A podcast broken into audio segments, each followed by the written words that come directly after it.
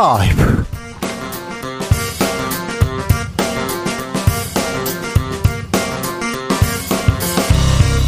2023년 5월 3일 수요일입니다. 안녕하십니까. 주진우입니다. 대통령실의 공천 개입 의혹. 커지고 있습니다. 태영호 의원 설화에 이어서 녹취록에 이어서 이번에는 쪼개기 후원금 의혹까지 도마에 올랐습니다. 국민의힘 징계는 하는 걸까요? 김성태 국민의힘 중앙위원회 상임의장에게 들어보겠습니다. 한미 정상회담에 이어서 한일 정상회담 한미일 정상회의 그 다음에는 G7까지 외교 시간표 바삐 돌아갑니다. 북한과 중국은 발끈했는데요. 중국에게 윤석열 대통령 도대체 어쩌라는 건가 한마디 했습니다. 대통령의 발언인데 괜찮은 걸까요? 지금은 글로벌 시대에서 짚어보겠습니다. 돈봉투 의혹을 받던 민주당의 윤관석, 이성만 의원 오늘 자진 탈당 의사를 밝혔습니다. 민주당은 수습 국면에 접어들까요? 민주당 쇄신 방안 나올까요? 공동 혁신 구역에서 들어보겠습니다. 나비처럼 날아 벌처럼 쏜다. 여기는 주진우 라이브입니다.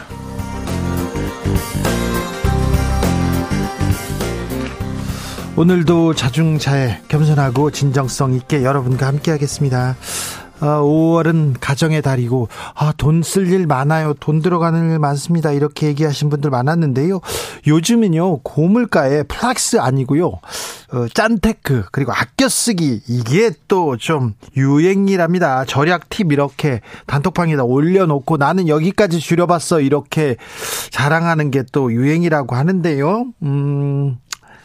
잘 보통 우리나라 분들은요, 우리나라 사람들 잘 아낍니다. 아낍니다. 뭐, 외국 사람들은 뭐, 이뭐 이쑤시개 하나도 성냥개비 하나도 이렇게 아껴 쓴다 얘기하는데, 우리나라 사람들 성냥개비로 귀도 파고요, 어, 음, 선, 선, 이쑤시기도 합니다. 이쑤시기도 하고 그 성냥꽃가도 하고 옛날에 그랬다고 옛날에 그러니까 아껴 쓰는 거에 대해서는 다른 얘기 안 할게요. 좀 좀 덜 아껴도 될 텐데 많이 아끼거든요. 어, 이상하게 흘러간다. 그런데 자, 다른 건 아껴도 나는 이거는 쓴다. 이런 거 있지 않습니까? 아, 나는 몰라. 다른 거는 다 아끼는데 나는 옷은 하나 잘 써. 이러는 거 있잖아요. 나는 뭐 다른 건 안 써요. 술 먹는 데만 돈 쓴다. 이런 분들이 있습니다. 아, 제 친구는요. 다른 데는 돈을 안 쓰는데 고기 먹는 데만 돈을 쓰, 는 친구가 있고요. 제 친구 중에 하나는 술만 그렇게 먹는 사람이 있고 제 친구 중에 하나는요. 세차에 그렇게 관심입니다. 아니 차를 뭐 다 좋아요. 세차를요. 그렇게 일주일에 일주일에 6, 6번씩 해요, 6번씩. 비가 오지 않습니까? 비가 와도 합니다. 자, 이거는 쓴다. 이런 분들이 있으면 알려주세요. 문자는 샵9730, 짧은 문자 50원, 긴 문자는 100원이고요. 콩으로 보내시면 무료입니다. 그럼 주진우 라이브 시작하겠습니다.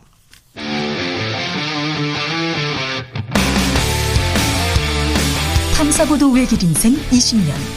주 기자가 제일 싫어하는 것은?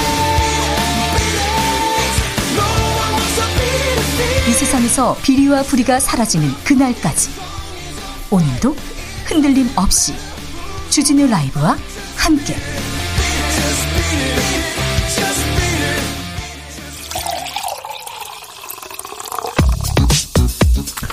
진짜 중요한 뉴스만 쭉 뽑아냈습니다. 주스 정상근 기자 어서 오세요. 안녕하십니까? 민주당 돈봉투 의혹에 연루된 윤관석 의원, 이성만 의원, 이성만 의원 자진 탈당했습니다. 네, 지난 2021년 민주당 전당대회 돈봉투 의혹 당사자로 지목된 윤관석 의원과 이성만 의원이 오늘 민주당을 탈당한다라고 밝혔습니다. 윤관석 의원은 선당 후사의 마음이라며 여러 가지 할 말은 많지만 조사 과정에서 성실하게 이 문제를 밝혀나갈 것이라고 말했습니다. 이성만 의원도 무리를 일으켜 송구하다라면서도 사태의 원인 중 하나는 검찰의 정치 공세라고 주장했습니다. 이재명 민주당 대표는 아쉽고 안타깝다라면서 결단에 감사하다라고 말했고요. 기자들에게도 본인들이 당을 위해서 결단한 것이라고 설명을 했습니다. 반면 국민의힘 측은 약자 코스프레라며 돈봉투 전당대회 최대 수혜자는 송영길 대표라고 비판했습니다. 민주당 쇄신책 곧 나온다고요? 네, 신임 박강원 원내 지도부는 오늘 의원총회를 열고 민주당 쇄신 방안을 논의하고 있습니다. 박강원 원내대표 체제에서의 첫 의원총회인데요. 이날 의총에서는 탈당한 윤관석, 이성만 의원이 신상 발언을 했고요. 이 박강원 원내대표가 제시한 쇄신 의총의 구상과 계획을 설명하고 의원들의 의견을 청취하게 됩니다. 어, 이를 바탕으로 민주당은 다음 주에 쇄신 의총을 연다는 계획입니다. 민주당은 돈봉투 의혹에서 벗어날 수 있을지 지켜보시죠. 대통령실 공천 개입 의혹. 자, 국민의힘에 또 발등에 불입니다. 그런데 본인들 당사자들 다 아, 이거 사실 무근이다 고발하겠다 이렇게 나오고 있는데 이 문제는 어떻게 될지 잠시 후에 저희가 살펴봅니다. 그런데 국민의힘 태영호 최고위원 이번에는 후원금 관련 의혹이 제기됐어요? 네, 노컷 뉴스는 오늘 태영호 국민의힘 최고위원이 지난해 지방선거를 전후로 본인 지역구에서 당선된 기초의원들로부터 정치 후원금을 받았다라고 보도했습니다. 네. 어, 이 과정에서 이른바 쪼개기 수법까지 동원됐다라고 했는데요. 네. 이 쪼개기 후원이란 특정인이나 단체가 기부금, 기부 금액을 다른 여러 사람에게 나누어 준 다음 여러 사람들이 합법적으로 후원하는 것처럼 가장하는 행위를 뜻합니다. 기부금의 그 상한선이 있잖아요. 그러니까 돈을 야 이렇게 여러 사람들한테 나눠주고 니네들이 후원해 그런데 한 사람한테 준 거라는데 그게 기초후원이라는 거 아니에요? 네, 어, 태영호 최고위원 지역 시 구 의원들은 가족, 지인 등의 명의로 수십에서 수백만 원씩 쪼개기 후원을 했다라고 노컷뉴스는 보도했습니다. 어, 특히 이 같은 쪼개기 후원은 지난해 지방선거 이후에 집중됐다라고 해서 그러면은 네. 공천 공천권을 국회의원들이 갖고 있거든요. 이거 공천 뒷거래 의혹이라고 이거 지목 받을 수 있습니다. 아, 대통령실 공천 개입 이것도 做 한일 정상회담에 대해서 잘 나서서 얘기해주면 공천 불, 너 공천 줄게. 이런 얘기인데 공천 뒷거래 의혹 2탄입니다. 태용 의원은 뭐라고 합니까? 태영호 최고위원은 기자회견을 열고 너무 황당해 말이 나오지 않는다라며 의혹을 전면 부인했습니다. 태영호 최고위원은 후원금 모금은 단 하나의 오점이 없다라면서 시 구 의원들의 후원은 쪼개기도 아니고 자발적인 후원이라고 주장했습니다. 자, 그런데 국민의힘에서는 정광훈 목사만 보여요. 그러다가 이제 태영호 의원만 보여요. 그런 얘기 계속 나옵니다. 그런데 태영호 의원, 김기현 대표의 국민의힘 징계는 한답니까? 윤리위원회는 열린답니까? 네, 국민의힘 김기현 대표는 오늘 태영호 최고위원의 음성 녹취 유출을 둘러싼 논란과 후원금 의혹 등과 관련해 어, 이를 중앙당 윤리위원회의 징계 절차가 개시된 이 기존 사건들과 병합해 심사해달라라고 요청했습니다. 어, 국민의힘 측은 태영호 최고위원 관련 확인되지 않거나 사실과 다른 이야기들이 언론을 통해 보도되고 있다라면서도 국민 눈높이에 맞지 않는 일련의 사건들은 윤리위가 병합 판단해 줄 것을 요청했다라고 밝혔습니다. 한미 정상회담 이후에 한국과 미국이 이렇게 동맹을 외치면서 더 가까워지고 있습니다. 가까웠다, 가까워지고 있고요. 또 그런데 대만 발언을 해서 중국이 발끈했는데요. 그 이후에 워싱턴 선언 이후에도 중국이 계속해서 비판 성명을 내고 있습니다. 네, 어, 비판 성명, 그, 네. 비판 성명을 내고 있습니다. 그러자 윤석열 대통령이 한마디 했네요. 네, 어제 대통령실 출입 기자들과 만난 자리에서 윤석열 대통령은 중국에 대해 유엔 안보리 결의를 위반한 것에 대한 북한 제재에 전혀 동참하지 않으면서 우리 보고 어떻게 하라는 얘기인가라고 비판했고요. 어, 중국이 우리에게 적대 행위만 안 하면 얼마든지 경제 문제를 풀어나갈 수 있다라고 말했습니다. 어, 그리고 어제 여당 지도부와 윤석열 대통령이 만찬을 했는데요. 어, 이 자리에서 문재인 정부가 친중 정책을 폈는데 중국에서 얻은 것이 뭐가 있느냐라며 이 문재인 전 대통령이 중국을 국빈 방문해 8끼나 혼자 밥을 먹었다 이렇게 주장했다고 합니다. 중국 도대체 어쩌라는 건가 이렇게 얘기했는데요. 음. 알겠는데 이게 국가 원수가 지금 우리나라 대표하는 분이 이렇게 얘기하는 게 다 의중을 담아서 심, 심사숙고하고 외교적으로 정치적 고려를 한 다음에 이렇게 던진 발언이겠죠. 어떻게 되는지 2부에서 저희가 자세히 분석해 보겠습니다. 네, 다만 이 다른 보도에서는 이 말을 한 사람이 여당 지도부였으며 윤석열 대통령은 이 말을 듣고 있었다라는 보도가 나오기도 했습니다. 아 그래요? 지금 혼선이 있다고 하는데 저희가 2부에서 아, 국제적으로 정확하게 한번 짚어보겠습니다. 민주당 의원이 독도를 방문했어요. 일본이 반발했네요. 네, 민주당 전용기, 전용기 의원과 민주당 청년위원회는 어제 독도를 방문했습니다. 네, 독도가 우리 땅임을 세계인들에게 명확하게 알려줄 필요가 있다라는 취지였다고 하는데요. 명확하게 알려줄 필요가 있는지는 모르겠으나 우리 땅인데 뭘 알려줘요 이렇게 얘기하는 사람도 있습니다. 네, 이에 일본이 거세게 반발했습니다. 일본 외무성은 주일 한국 대사관 측에 매우 유감이라는 입장을 전하고 사전 항의와 중지 요청에도 상륙이 강행됐다라면서 독도는 역사적 사실과 국제법 측면에서 명백한 일본의 영토라고 주장했다고 합니다. 어, 참고로 우리 외교부는 이에 대해 일본 측의 부당한 주장은 일축했다라고 밝혔습니다. 말도 안 되죠. 어, 한편 일본 자민당의 모테기 도시미스 간사장은 어, 한국 국회의원의 독도 방문은 인정할 수 없다라고 말했다고 하고요. 네, 일본 공영방송 NHK는 민주당 의원의 독도 방문은 윤석열 정권에 대한 반발의 일환이라고 분석하기도 했습니다. 일본에서 도저히 받아들일 수 없다 이렇게 얘기하는데요. 뭘 받아들 아니 우리 땅에 우리 정치인이 가는 거를 뭘 받아들일 수 없다는 겁니까? 부당하고 오만합니다. 보자 보자 하니까 도가 넘어 도를 넘어서는 것 같습니다. 우리 땅에 가는 거를 일본 허락받고 가야 됩니까? 도저히 이런 말도 안 되는 주장은 도저히 받아들일 수 없습니다. 자, 의료연대 부분 파업 시작했어요. 오늘부터. 네, 의사단체와 간호조무사 단체 등으로 구성된 의료연대가 최근 국회를 통과한 간호법에 반대하며 오늘 부분 파업에 돌입했습니다. 연가 또는 단축 진료를 하는 방식인데요. 오늘 오후 전국 각지에서 간호법 통과를 추진한 민주당에 대한 규탄 대회를 벌이고 있습니다. 어, 다만 이 집회가 오후 5시 이후로 잡혔고요. 이 참여 여부나 시간도 자율에 맡겨졌습니다. 어, 또한 부분 파업은 지역 의원 개원의와 어, 간호조무사를 중심으로 진행되고 있어서 일부 동네 의원을 중심으로 환자들이 불편을 겪는 일이 있었지만 네. 전국적인 집단 휴원, 휴진 사태는 발생하지 않았습니다. 그런데 앞으로 또 이렇게 총파업에 들어간다고 해서 걱정입니다. 계속해서 수위를 높일 것 같아서 걱정인데요. 의사협회와 간호조무사협회가 지금 간호사법 통과를 강하게 반대하고 있습니다. 아, 여기에 대해서도 좀 해법이 나와야 될 텐데 법이 통과됐는데 통과되기 전에 이렇게 여야가 아, 모여서 좀 심도 있게 얘기하고 가야 되는데 지금 극단적으로 어, 국민의힘과 민주당 그러니까 여당과 야당이 극단적으로 이렇게 평행선을 달리면서 협의가 실종됐습니다. 정치가 실종됐습니다. 그래서 어, 법안 통과 이후에도 이렇게 갈등이 계속됩니다. 고스란히 정치의 부재는 정치의 갈등은 고스란히 국민들한테 피해로 돌아오고 있습니다. 빨리 협치로 나서야 됩니다. 정치해야죠. 정치인들이 뭐 하고 있습니까? 싸움만 합니까? 싸움도 제대로 안, 안 합니다. 음, 최근에 가족들이 극단적인 선택을 하는 사건이 계속 보도됩니다. 네, 오늘 오전 4시 46분쯤 서울 노원구 중계동의 한 아파트에서 30대 남편과 아내, 생후 수개월로 추정되는 자녀가 숨진 채 발견된 사건이 있었습니다. 사망 전 남편이 자신의 부친에게 유서로 추정되는 문자 메시지를 보냈다는 점에서 어, 경찰은 남편이 아내를 살해한 뒤 아파트 옥상에 올라가 어, 자녀를 껴안고 투신한 것으로 보고 있습니다. 어, 어젯밤 11시 50, 35분쯤에는 이 경기도 평택시 고덕면의 한 아파트에서 30대 여성과 그의 어린 아들이 흉기에 찔려 숨진 채 발견된 일이 있었는데요. 어, 역시 집에서는 유서가 발견됐다라고 하고요.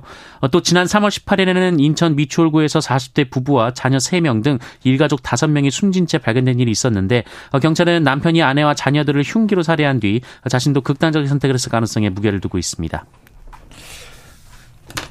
안타까운 뉴스가 5월에도 계속되고 있습니다. 분신으로 사망한 건설 노조원 야당에 보낸 유서가 공개됐네요. 네, 근로자의 날 구속 전 피의자 신문을 앞두고 분신에 숨진 민주노총 건설노조 강원지부 간부 양모 씨가 추가 유서를 통해 무고하게 구속된 사람들을 풀어달라라고 호소했습니다. 아, 양모 씨는 민주당, 정의당, 진보당, 기본소득당을 수신인으로 남겨둔 밀봉 유서를 남겼는데요. 어, 이를 각 당 관계자와 유가족이 오늘 오전 강릉 경찰서에서 함께 열람을 했습니다. 어, 이에 따르면 고인은 먹고 살려고 노동조합에 가입했고 열심히 살았다라면서 정당한 노조 활동을 한 것뿐인데 윤석열 정권 지지율을 올리는데 많은 사람이 죽어야 하고 죄 없이 구속되어야 한다라고 주장했습니다. 한편 민주노총은 윤석열 대통령의 사과와 원희룡 국토교통부 장관의 해임, 해임 어, 그리고 건설노조 탄압을 중단할 것을 촉구하면서 오는 10일 대통령 취임 1주년을 맞아 전면 투쟁을 시작하겠다라고 예고했습니다. 네. 노조의 부당한 불법적인 일에 대해서는 뭐 단호하게 단호하게 사법 처리해야죠. 검찰이 나서서 경찰이 나서서 수사해야 됩니다만 노조가 타도 대상인가 노조가 적인가 그렇진 않지 않습니까? 그런 시각으로 이렇게 공격하는 거는 좀 잘못됐어요.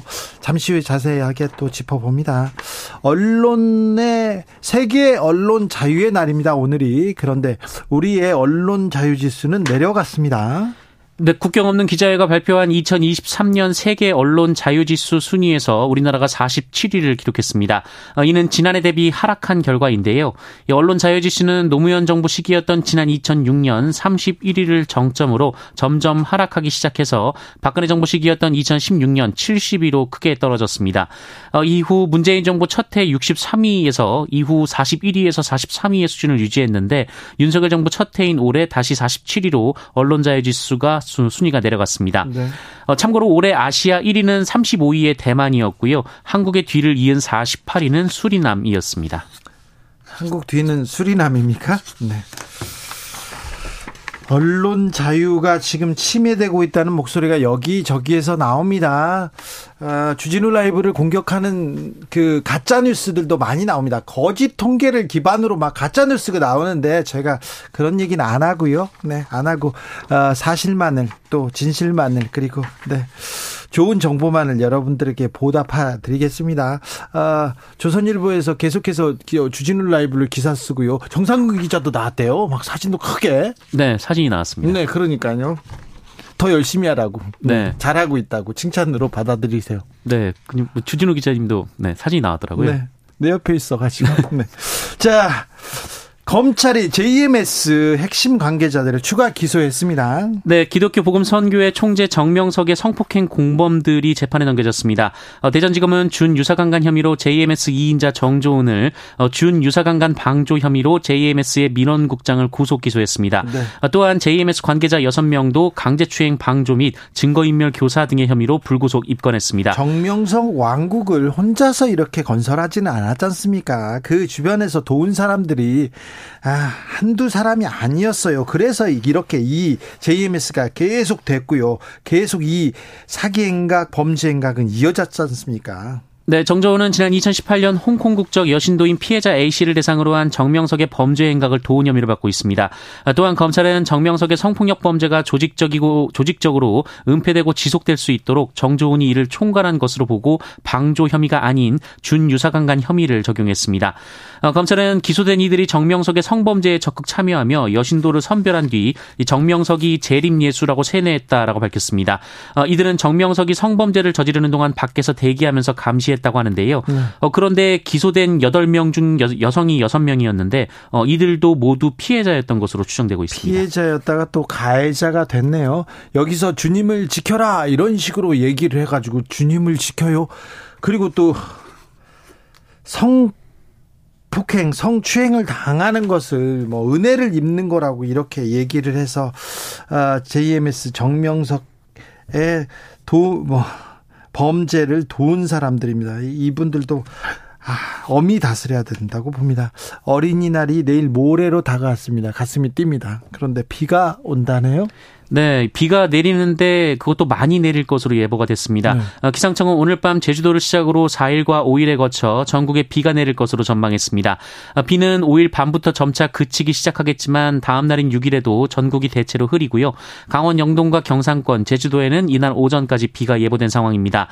이 구체적인 강수량 예상치는 아직 나오지 않았습니다만 4일 밤부터 5일까지는 일부 지역에 호우특보가 내려질 정도로 비가 쏟아질 수 있다라고 합니다. 많이 와요? 네, 호우주의보 같은 경우에는 3시간 강우량이 60mm 이상, 12시간 강우량이 110mm 이상일 때 어, 예보가 내려집니다. 연휴인데요. 그래서 비행기 타고 배 타고 어디 멀리 가시는 분들이 있는데 일기예보 꼭 챙겨야 됩니다. 비가 온답니다. 많이 온답니다. 각별히 조심하셔야 됩니다. 어린이들은 어린이날 나가서 뛰어놀 생각하고 있는데, 네. 부모님들은 또 방긋 뒤에서는 웃고 있는 건 그런 건 아니겠죠? 네. 정상근 기자 웃고 있는데? 네. 웃고 있는데? 아, 참, 네. 네.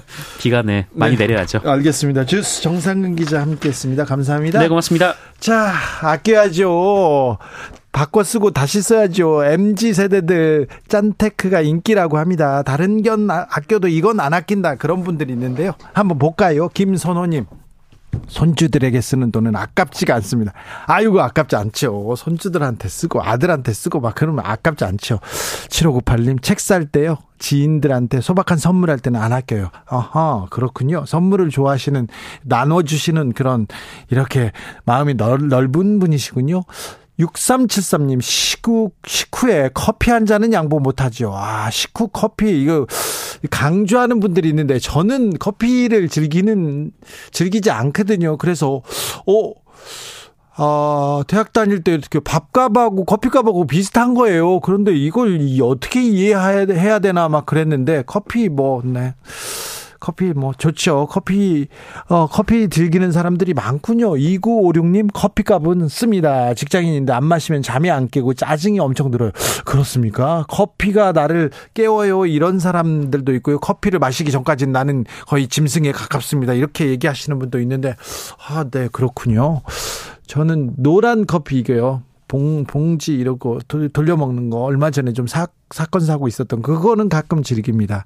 저는 단 커피가 좋습니다. 공사 사모님, 저는 외식비는 안 아낍니다. 외식비요? 일주일에 한 번 가족들과 외식 하는데요. 요즘 경기가 안 좋아서 한 달에 한 번으로 줄였습니다. 아, 한 달에 한 번으로 줄였으니까 한 번 나갈 때는 또 잘 드셔야죠. 네, 응원합니다.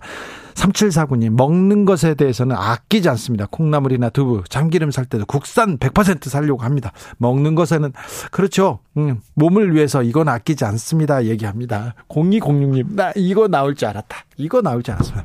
형편이 아무리 어려도 매주 복권 다섯 장은 꼭 삽니다. 저희 희망이고 행복입니다. 로또가 희망이에요. 이렇게 생각하시는 분들 많은데요. 아, 이걸 어떻게 받아들일까 생각하다가 그래도 또 로또를요. 이렇게 지갑에다 넣고 다니면 또 왠지 든든한 거 있잖아요. 든든한 거. 그런 거 뭐 있을 수 있습니다. 네, 알겠습니다. 네. 2274님, 다른 건 아껴도 봄에 꽃심 꽃 심는 화분 사는 거 있지 않습니까? 그런 건 안 아낍니다. 작은 돈으로 할 수 있는 이 계절 최고의 사치입니다. 화분, 아, 식물. 네, 식물과의 대화. 네, 좋습니다. 4723님, 뭐 배우는 거에는 돈 좀 씁니다. 어, 취미로 배웠던 태권도 해금 연주, 돈 아깝지 않았어요. 해금과 태권도라, 어, 이거 잘 어울리는 것 같기도 하고, 아닌 것 같기도 하고, 네, 멋있습니다. 아무튼 취미 생활은 삶을 밝게 해줍니다. 아, 취미가 있는 사람들은요, 어, 젊고요. 그리고 의욕적이고요. 네, 열심히 삽니다. 아, 존경합니다. 교통정보센터 다녀올까요? 김한나 씨.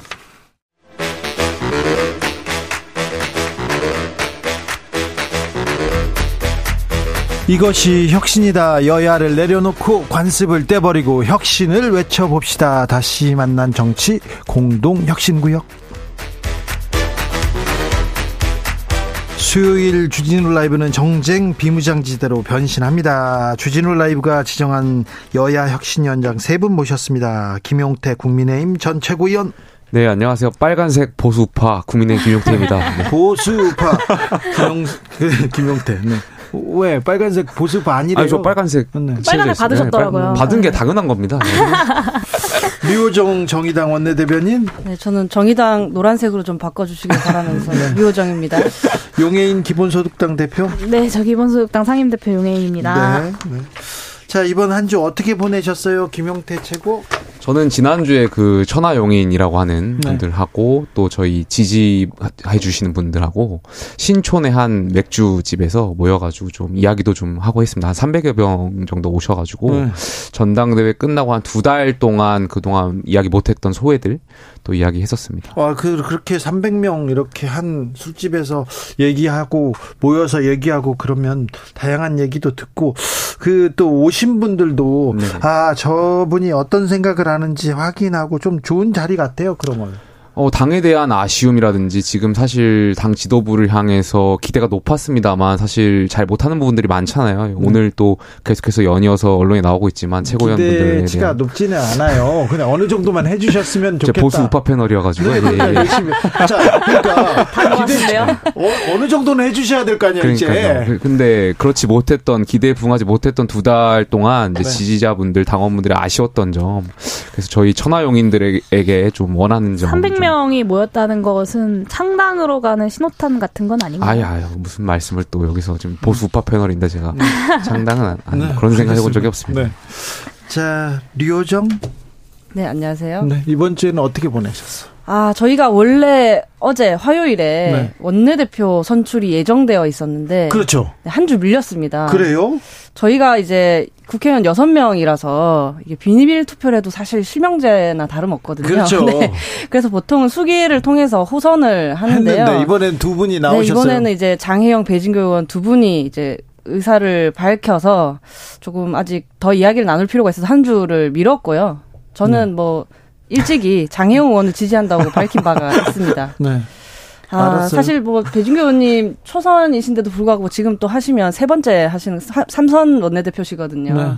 저는 좀 순리대로 가도록 네, 해주셨으면 그래서 9일에는 좋겠다는 생각을 갖고 있습니다. 9일에는 정리가 되는 건가요? 사실 정리를 해야죠. 계속 여섯 명이서 계속 같은 얘기 붙잡고 네, 있는 것이 비효율적이기도 네. 하고요.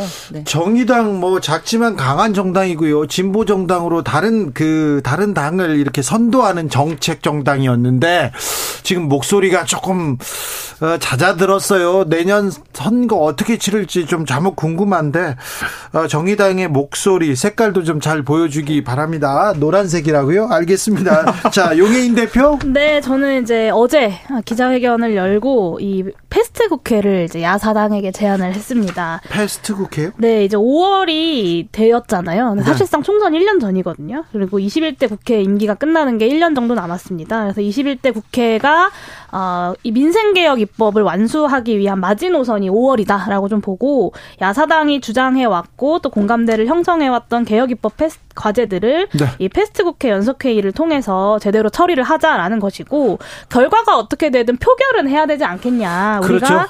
그동안 논의해왔던 뭐 노란봉투법이라거나 평등법이라거나 뭐 횡재세라거나 생활동반자법 같은 여러 가지 법안들에 대해서 최소한 본회의에서 국회의원들의 표결은 붙여야 되지 않겠나라는 생각에 좀 fast 국회를 좀 제안을 드렸고요. 지난 어 이제 야사당의 답변을 기다리는 중인데 여기 정의당 이제 류호정 원내대변인님이 계시니 이제 지난 쌍특검 패트 지정 동의안에 이제 기본소득당도 같이 제출을 하자 이런 좀 말씀을 드- 하겠다라는 말씀을 드렸는데 정의당의 반대로 이제 민주당과 정, 정의당만 이제 제출을 하셨어요. 그래서 옹졸하게 좀 정파적 이해관계에 우리가 매몰되지 말고 자, 지금 개혁 입법 과제를 저희 위한 원내 지도부가 바뀌면 드라이브를 걸자. 다시 인사드리러 가겠습니다. 네, 야사당 공조를 공고히 하자라는 제안을 좀 드립니다. 정의당하고 기본소득당하고는 얘기 좀 해. 서로 밥도 좀 먹고 그러니까요. 그러세요. 그래서 제가 안 그래도 류호정 의원님께 밥 한번 먹자고 했습니다. 네, 네. 자, 알겠습니다. 그리고 여당이나 야당이나 크게 다르지 않은데 않는데 지금 국회가 공전하면서 서로 지금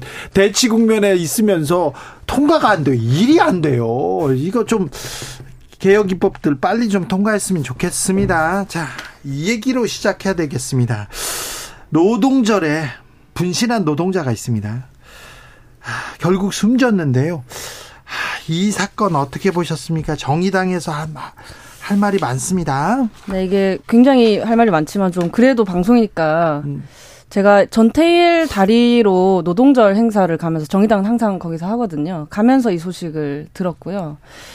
이 지금 정부의 노조 혐오로 지지율 반등을 노리는 그 얄팍한 그림 있잖아요. 그림 그린다고 하지 않습니까? 각 잡는다. 그런 얄팍함 때문에 사람 한 명을 좀 죽였다고 생각을 합니다. 대통령실이 이제 노조 탄압이 자신들의 최대 치적이라고 여기는 것 같은데 정권 교체를 하면서 시민들이 바란 건 그 권력으로 사람을 살리라는 거였지 이렇게 먹고 살자고 다들 일하지 않습니까? 죽이라는 게 아니었습니다. 그 정부가 굉장히 이제 노조를 악마화해 왔고 악마화는 나쁘죠. 근데 정부 국가 권력이 한 노동자를 이렇게 악마화해서 죽음에 이르게 한 거고요. 분명한 건폭몰이 희생자라고 보고 있습니다. 이분 중학생 남매와 아내를 둔 4인 가족 꾸리던 평범한 우리 곁의 시민. 뭐 집, 퇴근하고 직장 동료들과 치맥 한 잔 하던 그런 시민이었는데 어떤 일을 겪어야 이렇게 자신의 몸에 불을 붙이는 선택을 하겠습니까? 아이고. 용해인 대표? 네, 음. 노동개혁 이름으로 자행되는 계약과 폭력이 저는 사람을 죽였다고 생각합니다. 윤석열 대통령, 윤석열 정부의 뭐 안타깝다 뭐라는 말이 저는 어, 진정성이 전혀 느껴지지 않고요. 본인들이 어떻게 사람을 죽였는지에 대해서 좀 돌아보셔야 됩니다. 그 대통령이 건설 노동자를 때려 잡으라고 지시를 하니 원희룡 장관이 일도 안 하고 돈만 받는 가짜 노동자로 매도를 했습니다. 그리고 정진석 전 비대위원장은 건폭들이 독버섯처럼 자랐다라고 힐난을 했습니다. 저는 그 말들이 사람을 죽였고 지금 이 순간에도 죽이고 있음을 대통령실과 정부 여당이 뉘우치셔야 된다고 생각하고요. 유서 야사당 대표에게 남긴 유서가 있다는 소식에 저희 의원실 비서관 한 분이 오늘 아침 새벽에 기차를 타고 이제 강릉으로 가서 전달을 받았습니다. 뭐 생애의 마지막을 정리하면서 남겼을 짧은 편지가 어, 너무 마음이 아프고 좀 속이 상했습니다. 그리고 어, 먹고 살기 위해서 그랬다. 먹고 살기 먹고 살려고 노동조합에 가입했다라는 한 문장이 어, 너무 가슴에 꽂혔고 또 너무 비통했고 너무 어, 참담했습니다. 어, 고인의 유지를 받들어서 이 건설 노조에 대한 전방위적인 압박을 중단하고 쟁의권을 포함한 건설 노동자들의 노동 삼권을 보장할 수 있는 법안을 반드시 실현하겠습니다.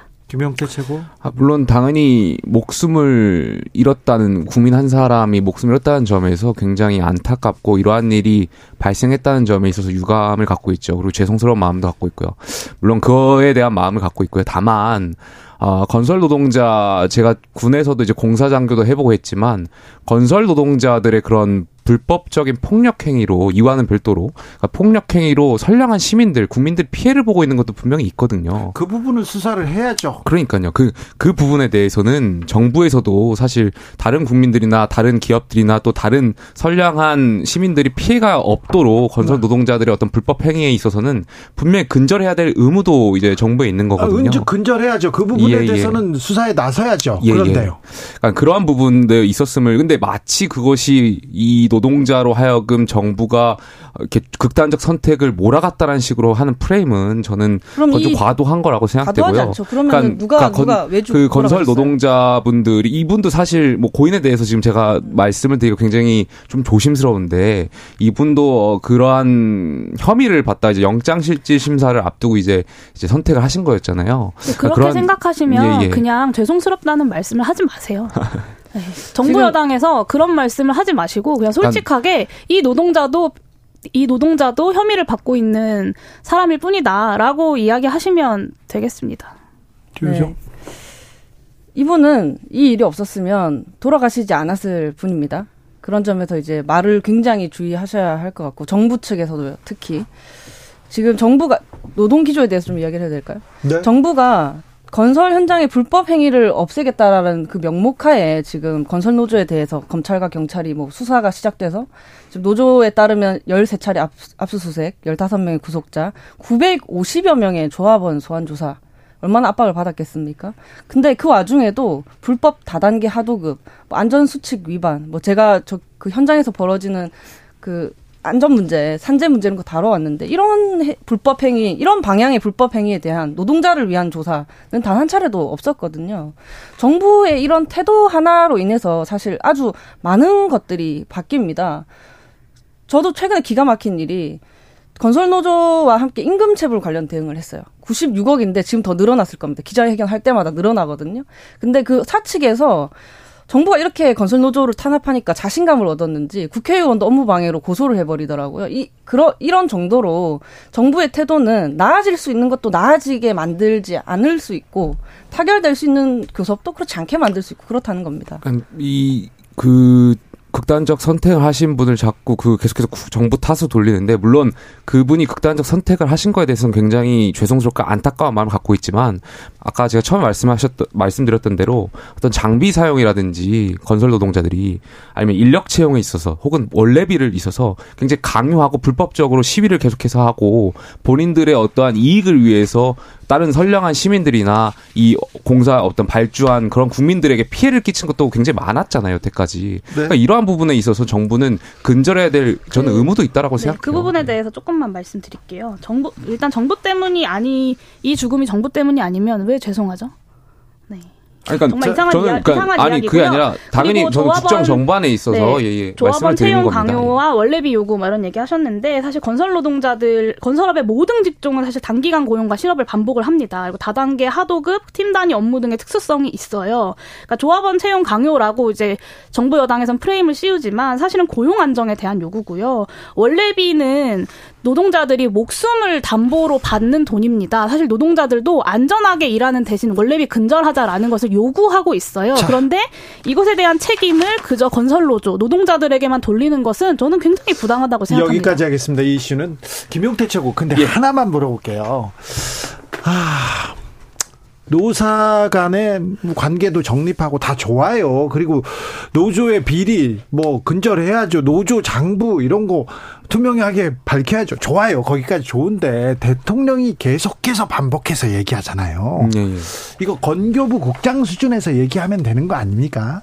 대통령께서 뭐 여기에 대해서 여러 가지로 강한 의지를 갖고 있는 것 같으시고요. 그러니까 여러 차례 의지를 피력하셨잖아요. 건폭이라는 단어도 말씀하셨던 걸로 제가 기억하고 있는데 그만큼 우리 사회에 이 노조로 인한 폐해가 사실 그러니까 물론 노조의 순 기능도 있지만 네. 그 여태까지 부작용인 측면도 분명히 있었잖아요. 자, 그러니까 근데 이런 부분을 예. 아무튼 우리나라 경제가 조금 일그러졌다 이렇게 얘기하는데 사용자 그러니까 회사 회사 사장 회장의 책임이 훨씬 큰데 이 회장 사장의 책임은 좀 뒤로 가고 노조들한테만 니네 잘못이다 이렇게 하는 것 같아서 좀 안타깝다 이런 시각도 있습니다. 자, 다음 정치 이슈로 가기 전에 자, 한일 정상회담 앞두고 있습니다. 한미 정상회담들은 이 젊은 정치인들은 어떻게 보셨어요?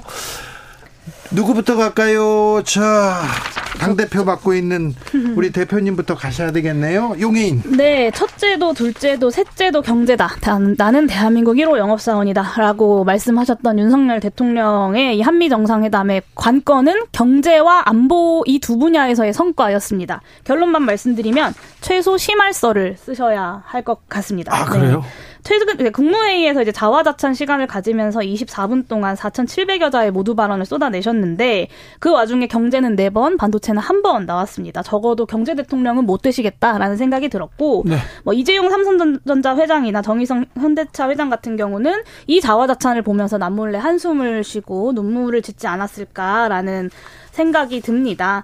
뭐 여러 가지 반도체법이라거나 IRA법 같은 한국 기업들의 중요한 이해관계가 걸려 있는 사안들은 사실 한미 정상회담 이전에 이미 다 미국이 정리를 해버리면서 의제로도 오르지 못했고요. 안보 관련돼서는 뭐 성과를 유일하게 자랑하는 워싱턴 선언이 있지만 뭐 여- 실효성에 대한 여러 가지 문제 제기가 있습니다. 뭐 핵협 핵 기획 그룹보다 좋은 게 핵 협의 그룹이고 미국과 미국이 1대1로 해준 게 처음이고 뭐 핵보복을 처음 언급해줬다 이런 이야기들로 이제 자화자찬들을 하시는데 핵보복 이야기는 사실 오바마나 트럼프 같은 미 역대 대통령들도 한미 동맹의 틀 안에서 해왔던 얘기고요.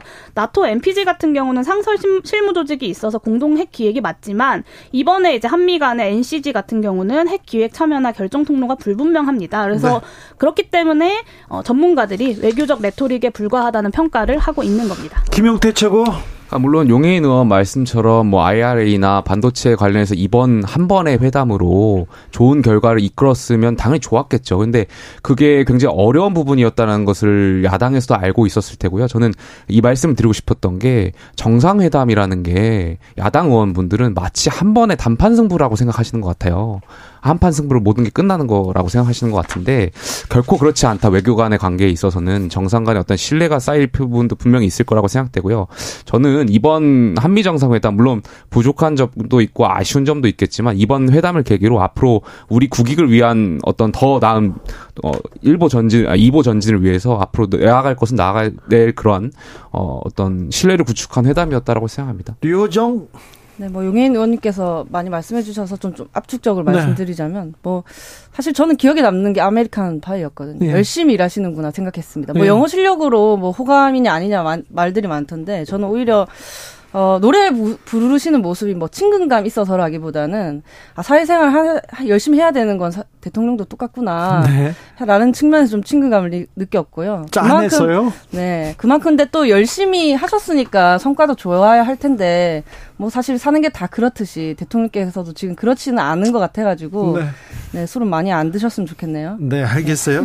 한일 정상회담 잘해야 될 텐데, 예, 예. 자, 한일 정상회담 이거는 좀 가져와야 됩니다. 이 좀 이번에는 좀 지켜보고 있습니다. 어, 김용태. 뭐 아무래도 지금 한미일의 공조가 국제 정세상에 굉장히 필요한 시점이 되었고 네. 저는 그것을 위해서라도 일본 정부가 어, 즉시했으면 좋겠어요. 그러니까 일본의 어떤 구구적인 성향들 그런 생각들만을 강조하는 것이 결코 일본의 이익이 되지 않는다는 점을 일본 총리께서도 인지하셨으면 좋겠고 이번에 한국을 방문하게 된다면 정말 과거사에 대한 어떠한 본인의 진정한 사과 반성이라든지 아니면 그 과거에 그 어떤 피해자분들 강제노동의 어떤 피해자분들을 직접 찾아뵙고 좀 그런 부분에 사과하는 부분이 있었으면 네. 조금 더 이게 한미일의 공동 협조하는 부분에 있어서 더 어, 삼국에 더 이익이 가지 않을까 그 점을 저는 일본 정치인들이 좀 어, 인지했으면 좋겠습니다. 인지하고 좀 해야 되는데 빈잔을 채우려고 노력하는 모습 성의는 보여야 되는데 어떻게 어찌 될지 모르겠어요. 그런데요. 아, 우리 새 청년 정치인들은 독도 방문한 전용기 의원 그리고 이게 비판하는 일본 이거 어떻게 봅니까? 이건 짧게 하고 우리 빨리 정치권 얘기로 넘어가야 돼요. 어떻게 네. 보셨어요? 정치권 얘기보단 이 얘기를 좀 길게 했으면 좋겠다 싶기는 한데요. 이렇게 한 번의 회담으로 물론 모든 결과를 다 낼 수는 없죠. 지난 1년 동안의 외교적 성과가 집약되는 순간이 바로 한미 한일 정상회담일 수밖에 없고 윤석열 정부는 그 1년 동안의 성과가 아무것도 없었던 것을 이번에 한미 한일 정상회담으로 보여준 거고요. 독도 방문이 저는 이렇게까지 이슈가 될 거라고 생각 을 사실 못했습니다. 저희 아버지도 작년에 이제 독도에 한번 다녀오셨는데 이게 이렇게까지 이슈가 될 일인가? 일본이 저렇게까지 방문 화를 낼 일인가? 점점 더해요. 점점. 일본도 정말 해도 해도 너무한다는 생각이 듭니다. 우리가 이제 윤석열 대통령의 이 한일 정상회담 굴욕 외, 외교에 대해서 많이 비판했지만 일본도 정말 해도 해도 너무하지 않나라는 생각이 들고 그만큼 윤석열 대통령이 기시다 총리한테 굉장히 좀 쉽고 간단한 파트너로 전락해버린 것이 아닌가라는 생각이 들어서 앞으로 있을 한일 정상회담에서도 어떤 대충적 결단이 나올지 정말 우려스럽습니다. 류호정 뭐 굴욕 외교라는 비판을 했을 때 어, 우리가 먼저 뭐 손을 내밀면 뭐 채워줄 거다 뭐 그런 말씀들 하셨는데 지금 고작 이 정도로 저렇게 반응을 보이면 이게 뭐 단추가 풀리겠나 하는 생각이 먼저 들더라고요. 그러니까 아낌없이 주는 나무예요. 지금 그런데 아낌없이 일본한테 주고 미국한테 주는데 우리는 뭘 받지? 전애들은 왜 저러지? 이런 생각은 계속 독도 들어요. 관련해서 말씀을 잠깐 드리면 그러니까 국제 정치학자들 사이에서 이명박 대통령 독도 과거에 방문하신 적 네, 있잖아요. 크게 근데 그때, 잘못됐다고 예, 하죠. 국제 그 전문가들의 시각이에요. 정치학자. 그러니까 그때 대통령께서 물론 우리 국민들 생각에서는 당연히 방문하실 수 있고 그렇죠. 우리의 영토니까요. 근데 네. 이것이 자칫 일본으로 하여금 영토 분쟁화를 일으킬 수 있는 빌미를 제공했다라는 이제 정치학자들의 이야기가 있거든요.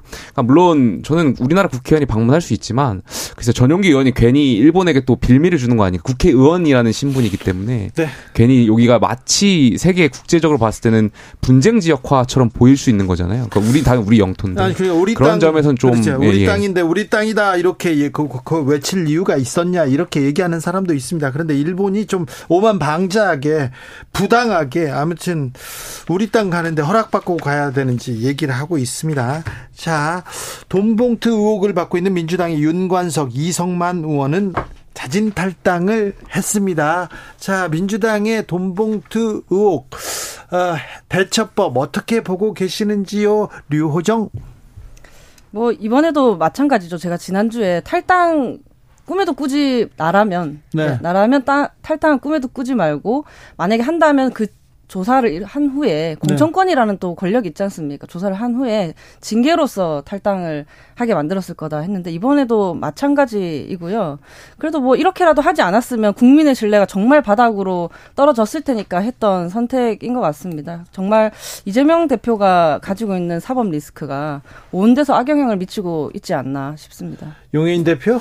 네, 어떤 정치적 결단이 없는 좀 맹탕 대응이 이어지고 있지 않나. 그러니까 이 두 의혹을 받고 있는 두 의원의 어떤 결정과는 별개로 민주당 차원의 대응이라는 것이 잘 보이지 않는 것이 좀 여전히 문제다라고 생각합니다. 네. 이 당 차원의 결단이 필요하고 국민들의 어떤 신뢰를 회복하기 위해서 빠르게 의혹이 있는 모든 사람들에 대한 공천 배제 같은 걸 이제 선언해야 된다. 그리고 당 차원의 진상 조사를 해야 된다라고 이제 예전에 말씀을 드렸었는데 아직도 관련된 조치들이 이루어지지 않고 있는 것은 민주당 지도부가 손을 놓고 있는 것이 아니냐. 사실상 이제 검찰에게 모든 것을 맡겨놓고 뭐 이런 좀 생각이 듭니다.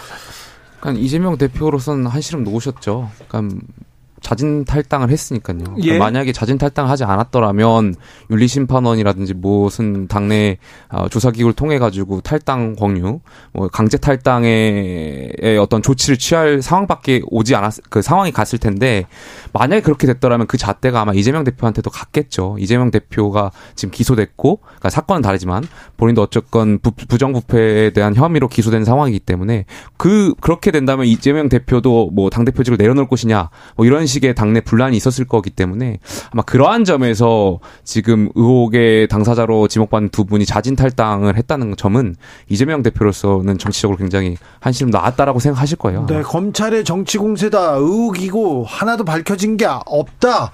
나는 기소도 안 당했다. 계속 얘기하고 억울하다는 얘기를 했는데 아무튼 당사자들은 의혹을 받는 당사자들은 탈당했습니다. 대통령실의 공천 개입 의혹. 아, 이거 태영호 최고위원실에서 이렇게 나왔는데요. 이 부분은 어떻게 보셨, 보셨습니까? 대통령실 그리고 태영호 최고위원은 사실 무근이다 이렇게 얘기하고 있어요. 어찌 보셨습니까, 용혜인 대표? 네, 태영호 최고위원의 망언 폭주가 몸통이 사실은 대통령실이었다라는 것이 이제 드러났죠. 이거는 망언 사주를 대통령실이 한 것이다. 한일 관계에 대해서 말이 안 되는 얘기를 조금 많이 하셨어요. 네. 태영호 최고위원이. 네, 라고 볼 수밖에 없고, 뭐, 본인 주장대로 대통령실을 사칭해서 공천 운운하면서 이제 거짓말을 한 것이면 여당 지도부와 국민들과 당원들을 사실 모욕한 거라고 저는 봅니다. 중징계는 물론이고 법적인 책임을 져야 될 텐데요. 근데 저는 반대로 이진복 수 석이 당무 개입한 적 없고 공천에 대해 이야기한 바 없다라고 하지만 이게 이제 이진복 지키기 하려고 거짓말로 이제 태영호 최고위원이 과장했다라고 이야기하는 것이라면 저는 더 큰 문제라고 봅니다. 이진복 정무수석이 이전에 이제 그 아무 말도 하지 않으면 아무 일도 벌어지지 않을 것이다라는 말로 그렇죠. 실제로 당무 개입을 하지 않았습니까? 아, 그렇죠. 그 네. 무서웠죠. 그런 전력이 있는 분이 이번 사안에 대해서 굉장히 정황과 녹취와 증거들이 명확한데 나는 그런 말 한 적이 없다. 한마디로 과연 이 의혹을 해소할 수 있을까? 그리고 대통령실의 당무 개입은 이진복 정무수석만의 일은 아닙니다. 대통령 본인도 체리따봉 메시지를 통해서 적극적으로 당무 개입을 했다는 정황이 드러나지 않았습니까? 그래서 이 당무 개입 문제는 총선 때까지 아마 여당 내에 계속 되는 내관이 될 것 같습니다. 김용태. 어쨌든 지금 뭐 석연차 않은 점들이 굉장히 많지만 태영호 의원 말로 당사자는 본인이 과장했다라고 표현을 하고 있잖아요. 그렇다면 어쨌든 용해인 의원 말대로 그 말이 사실, 그러니까 과장됐다라는 말이 사실이라고 하더라도 태영호 의원이 대통령을 판 거잖아요. 공천권을. 과장이라고 하지만 말을 한 건 맞잖아요. 음, 그러니까 그 부분이 맞다고 하더라도 어쨌든 본인이 보좌진의 심기를 안정시키 안심시키기 위해서 공천이라는 대통령실의 어떤 공천이라는 빌미를 갖고 오셔가지고 과장되게 대통령을 파신 거니까 여기에 대해서는 당내에서 본인 스스로 어떤 문제를 어, 해결하고 책임지실 필요가 있다고 생각하고요. 조금 전에 태영호 의원께서 이제 기자회견을 하셨어요. 근데 저는 보면서 굉장히 실망스러웠던 것이 어쨌든 본인으로 하여금 이 문제에 굉장히 헌법상의 문제가 될 수도 있는 것들이 이루어졌는데 어 본인은 굉장히 억울하다는 식으로 말씀하시더라고요. 네. 그러니까 뭐 떳떳하게 맞서 싸우겠다 이런 식으로 말씀하셔가지고 글쎄요 이것은 당원에게 대한 예의가 아니지 않나. 누구랑 싸워요? 그러니까 본인을 둘러싼 어떤 본인을 끌어내리려고 하는 움직임과 맞서 싸우겠다라고 하는데 태영호를 보- 때리면 때릴수록 더 강해지는 그러니까 강철이 이 지점에 있어서는 하셨어요. 태영 의원께서 저는 좀 네. 잘못된 사- 태도이신 것 같아요. 아니 본인의 녹취록인데 본인의 목소리하고 싸우겠다는 건 아니겠죠? 류호정? 전 짧게 얘기해야 되죠 시간이. 아니요, 괜찮아요. 자, 자 해. 사실 이 박근혜 전 대통령 같은 경우는 이 당, 당무 개입건으로 실형도 받았잖아요. 그렇죠. 매우 심각한 문제거든요. 이 사실은. 문제를 수사한 사람이 윤석열 윤석열 대통령입니다. 저희가 이 막연하게 다- 대통령의 당무 개입이 하루 이틀인가 하고 넘어갈 뻔했지만 사실은 굉장히 중요한 문제인 거고요. 실형 나왔어요. 우선 태용 의원님 같은 경우에 매번 그 실언 망언으로 문제 될 때마다 공천 때문이다, 동충 때문에 저럴 거다 하는 말 있었는데 역시 말로 흥한 자 아, 말로 망하는구나 싶었고요. 이제 공천은 물 건너 가신 것 같고 저였다면 하고 생각해봤는데 이렇게 허세를 부릴 이유가 없거든요. 최고 이거 그러니까 선거가 끝난 직후고 기뻐하고 있을 때고. 저기는 불안한가 봐요. 최고위원이 돼도 공천이 불안한가 봐요. 네 그런데 이제 정광훈 목사 서로도 안 찾아간 게 어딥니까? 서로 그래요? 아니라고 하고 있으니까 어떻게 해볼 방법이 이렇게 별 도리가 없는 것 같아서 참 안타깝습니다. 그래요? 심각한 아, 문제라고 봅니다. 네, 또 좋은 지적했어요. 그래도 태영호 최고는 정광훈 목사를 찾아가지는 않았네요. 네. 정무수석을 찾아갔어요. 그나마 네. 네. 그나마. 알겠어요. 어, 또 그런 또 측면이 있네. 네. 김용태, 류호정, 용해인, 용해인, 류호정, 김용태. 세 분 오늘 잘 들었습니다. 네, 감사합니다. 네, 감사합니다. 음. 어린이날 잘 보내세요.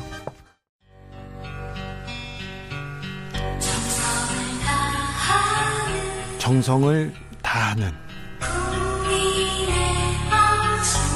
국민의 방송 KBS 주진우 라이브 그냥 그렇다고요.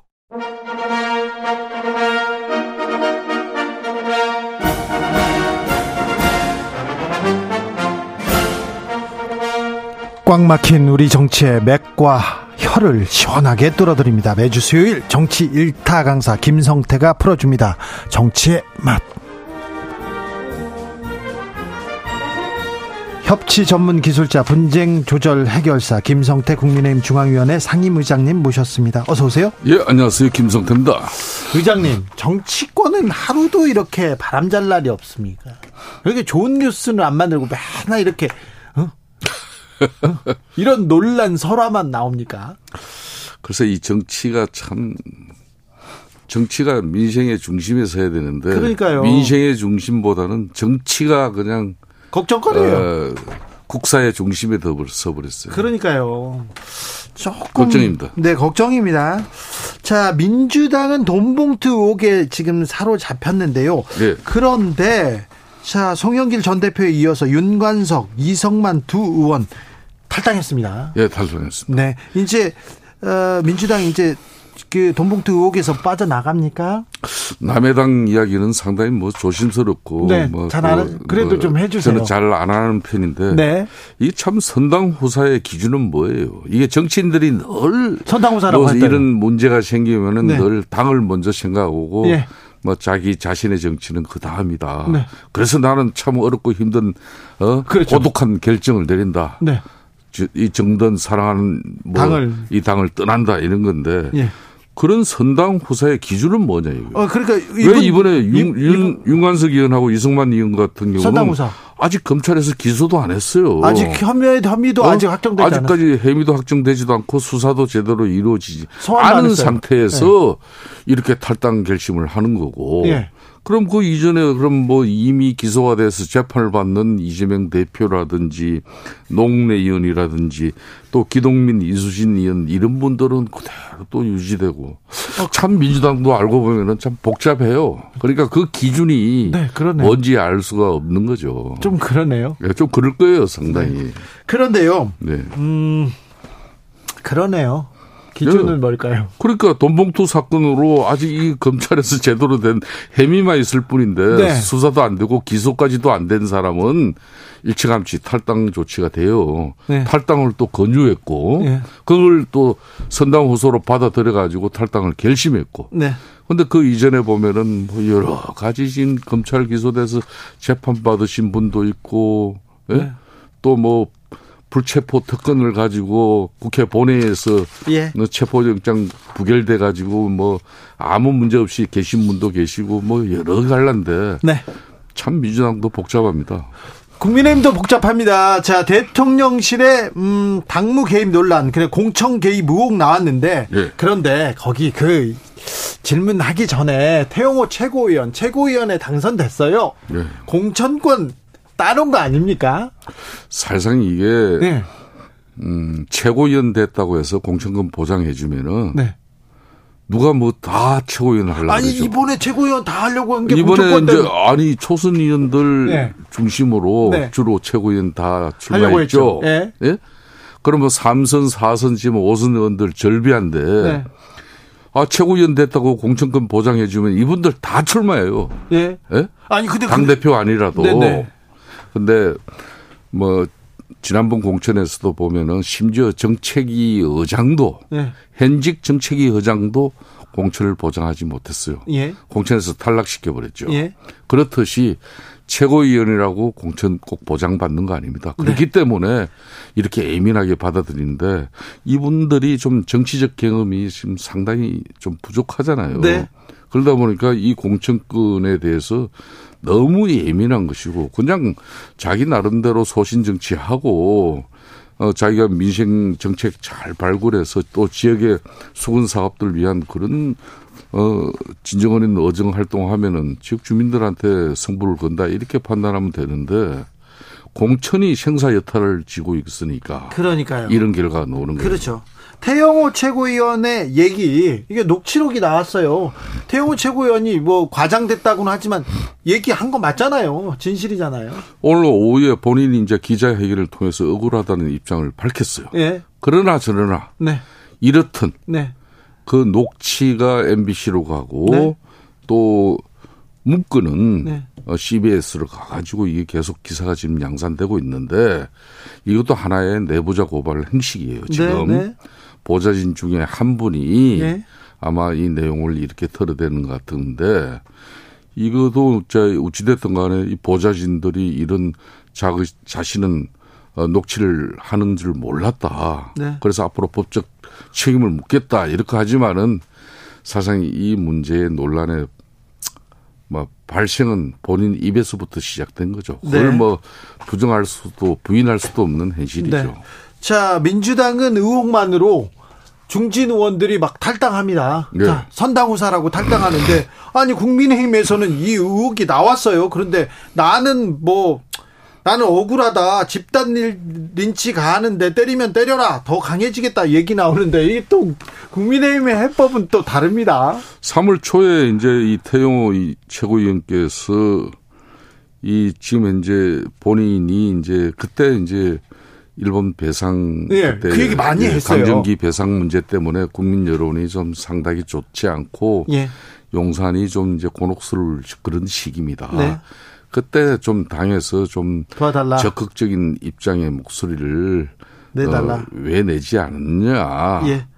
그래서 이제 결국은 아 이런 부분이 내가 이런 목소리를 제대로 뭐 내고 하면은 공천에 문제 없을 텐데 뭐 이렇게 지금 본인이 좀 가장해서 지금 결론 지어진 이야기라는 거 아니에요. 오늘 네. 오후 기자회견을 보면은 아 이진복 지금 용산의 정무수석이 전혀 그런 일이 없다고 공천과 관련된 이야기를 한 적이 없다. 네. 그리고 뭐 했다고 하면 큰일 어, 나는데요. 아, 그걸 했다고 하겠어요? 뭐 모르겠습니다만은 뭐 전혀 또 음, 그런 부분에 대해서 용산의 입장을 대변해 달라고 요청했는 적도 없다. 네. 다만 본인이 이제 내년 총선 1년밖에 안 남았으니까 언실 보좌진들이 보다 좀 정책적 기능도 높이고 어정 활동에서 내가 좋은 점수를 받을 수 있게끔 좀 파이팅 하자 그런 아마 자리였던 것 같은데 결론은 방식은 이런 방식으로 이제 풀어낸 거죠. 우리 뭐 주진우 기자 아시다시피 박근혜 대통령이 네. 전 대통령이 공천 개입으로 실형받았어요. 그때 박근혜 청와대에 네. 정무 라인들이 실질적으로 이 공천 개입 때문에 네.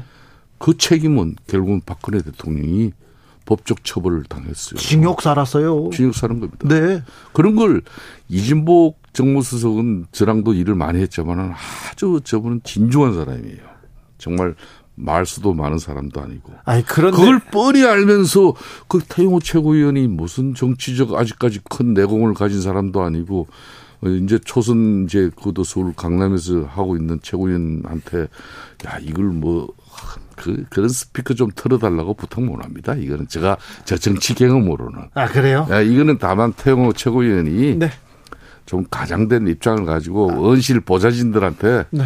좀 파이팅 하자고 한걸 그래야 내가 다음에 공천에 문제가 없다 이 이야기인데 그걸 해필이면 그 보좌진이 녹취를 할 줄 누가 알았겠어요. 본인 아니, 정, 입장에서는 정치 경험이 일천한 태영호 최고가 대통령실 사람을 만나고 오자마자 이 얘기를 했으니까 무슨 얘기는 들었겠죠. 그러니까 본인 그렇게 듣는 건 어, 본인이 워낙 음. 리얼하게 네. 그 녹취 내용상으로는 그러니까요. 그렇게 하니까 보좌진들은 뭐 어, 당연하죠. 어, 그렇게 듣고 이야기하는 걸로 받아들일 수는 있어요. 구, 국민들도 그렇게 봐요. 네. 참 대통령실에서 지금 다 지금 당한테 이래라 저래라 지금 음, 지시하는구나 이렇게 보여요. 어찌 됐건 검찰 수사는 안 하겠지만 어찌 됐건 그렇게 보인다는 것도 좀 유념하셔야 됩니다. 대통령실에서. 예. 그런데요.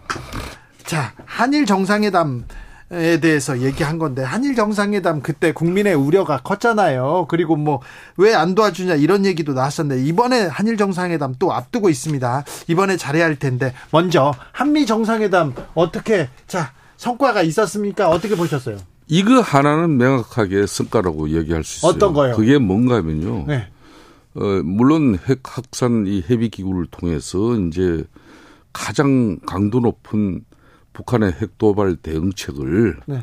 과거에는 미국 정부의 미군의 판단에 의해서 핵을 쓸 것일까 말 것인가 이런 판단인데 협의체를 이거는 만든다고요? 이 협의체는 우리 대한민국 정부와 동등한 조건에서 북한의 핵 도발 그런 움직임을 사전에 이제 어, 이 정보가 이제 수집되고 취합되면은 바로 협의 절차로 들어가고 그렇게 해서 바로 대응할 수 있는 방안까지도 결정을 해요.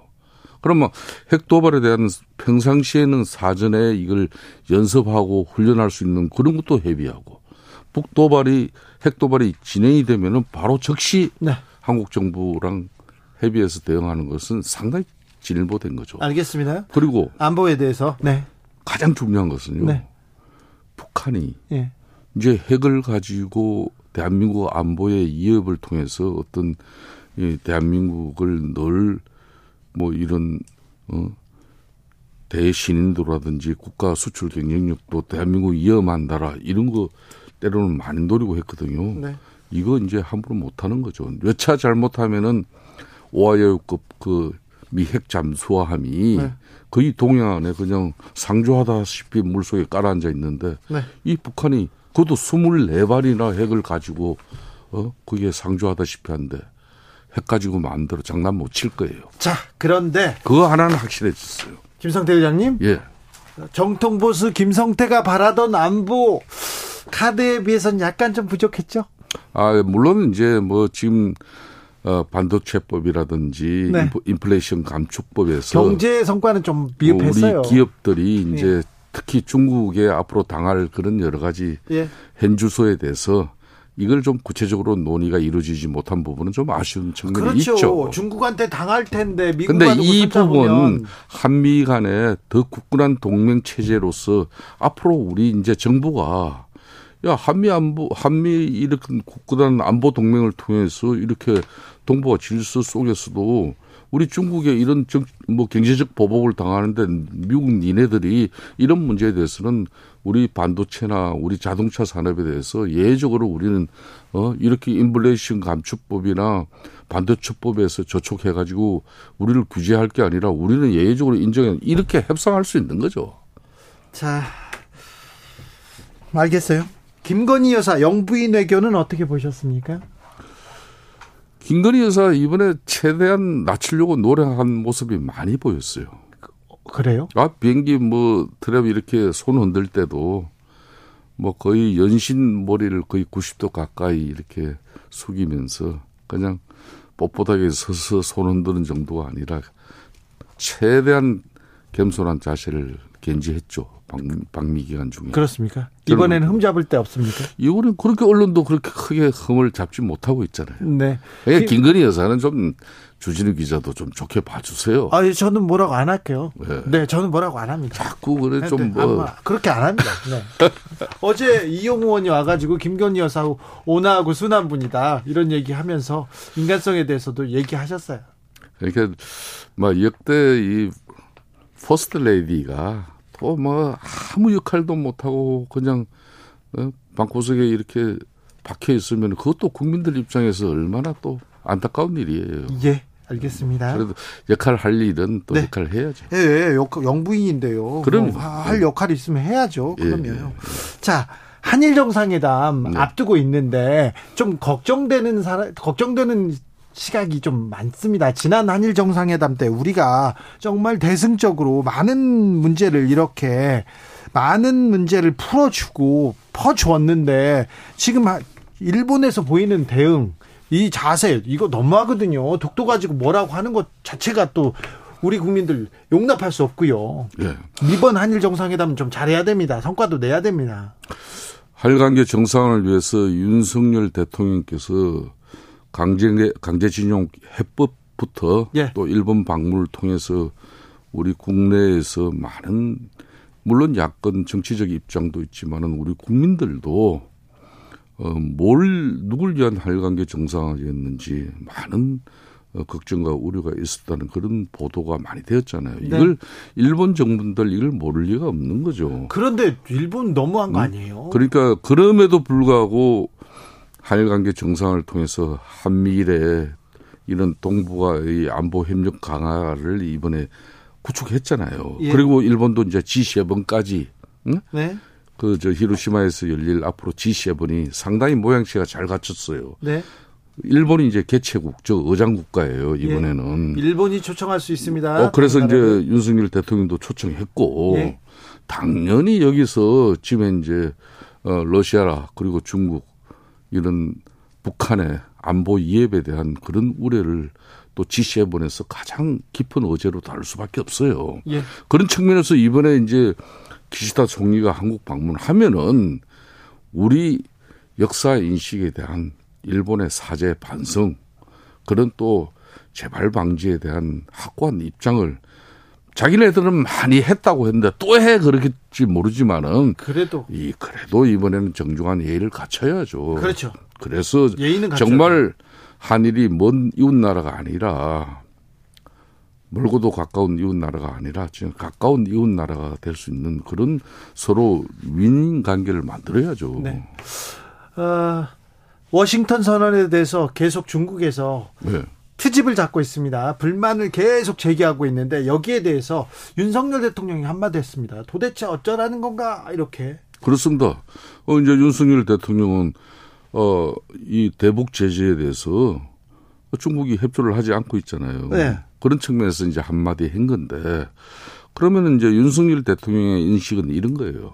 중국이 우리 정부의 그런 입장을 가지려면은 북한 비핵화를 위해서 왜 중국이 할 도리를 하라는 겁니다. 그건 안 하면서 우리가 그럼 북한의 북한의 핵 위협 도발로 어 한미 간에 이거는 어 동맹 관계를 더욱더 굳건히 하는 그런 조치를 이번에 워싱턴 선언을 통해서 해낸 건데 여기에 대해서 중국이 비판을 비판만 하면 되느냐 이 이야기거든요. 그래요? 이 이야기는 충분히 할 수 있어요. 할 수 있습니까? 다만 이제 국가 원수인데 안보 동맹 측면에서는 미국과 굳건한 그런 동맹 관계로서 어 북한의 핵 위해 도발에 대응한다 그러지만은 그래도 상당한 또 중국의 우리가 경제적 그런 그 통상 그 거래가 있잖아요. 예. 이런 부분은 또 중국은 중국대로 우리가 잘 풀어야 될 문제니까. 예. 어, 하여튼 또 중국과의 또 애교도 소홀히 하면 안 되는 거죠. 알겠습니다. 정치 고수의 좀 깊은 수를 한번 들여다 보겠습니다. 지난주에 네. 김성태 의장께서 뭐라고 했냐면은 네. 한미 정상회담의 성과 적지 않으니까 와서 음. 야당 대표 만나서 자 성과에 대해서 이렇게 설명하는 그런 모양새만 갖춰도 좋겠다. 만약에 그렇다면 여론조사 전문가들은 지지율이 몇 퍼센트는 올라갈 것이다. 그렇게 지지하는 사람도 있습니다. 그런데 네. 대통령실에서는요, 이재명 대표 말고 박광훈 원내대표한테 만나자 이렇게 했습니다. 예, 예. 자, 이, 일단 던졌어요. 예. 자, 이 수를 어떻게 풀어야 됩니까? 자, 뭐, 저도 뭐, 재단 좀 뭐, 이야기를 할 수 있는 선은 했습니다. 네. 이게 이제 2018년도에도 예. 당시 이제 문재인 대통령 그러니까 정권 초기에 예. 당시 자유한국당 우리 당 대표가 홍준표 대표였어요. 네. 우리 홍준표 당시 당 대표도 영수 회담을 줄기차게 요구했었습니다. 예. 그런데 거의 그냥 하여튼 예면을 했어요. 한참 동안. 네네. 그걸 이제 결국은 그때 원내 대표인 제가 네. 당시 어떻게 했어요? 홍영표 그때 원내대표랑 네. 이걸 풀었습니다. 그래요? 아, 이걸 우리가 이렇게 국회 차원에서 그때는 싸울 때는 싸웠지만은 여야 간에 네. 무려 13번이나 예. 법안이라든지 여야 간의 합의를 공동 발표할 정도로 네. 뭐 정치가 이루어졌어요. 그때까지 정치하고 그 다음부터는 대결 국면으로 넘어갔다 이렇게 보이는 사람들도 많습니다. 그렇습니다. 네. 패스트 트랙 정국이 되고 네. 그랬죠. 그때 그래서 이제 내가 그때 제가 홍영표 대표한테 이제 문재인 당신이 문재인 대통령 설득해서 네. 우리 홍준표 당 대표가 청와대에서 영수회담을 할 수 있게끔 우리가 이 판을 만들어 주자. 네. 그래서 이제 그게 이루어진 거예요. 그 예, 이후에. 예. 그랬듯이 이번에 이제 용산에서 윤석열 대통령께서도 여야 간에 국회 협치를 하는 그런 이제 새로운 원내 사령탑이 선출된 마당이니까 같이 원내 대표를 모시려고 했어요. 예. 어제 이제 물론 김기현 당 대표 우리 정책위장이 이렇게 갔지만은 원래는 예. 어, 양당의 원내대표 중심으로. 근데 박강원 원내대표만 부르면 대표를 안 부르는데 아유, 못 대, 간다고 하죠. 대표도 아니죠. 네. 부대표를 포함한 대표도 아닌데. 근데 여기서 이제 박강원 대표가 의외로 네. 사실상 비명계지 않습니까?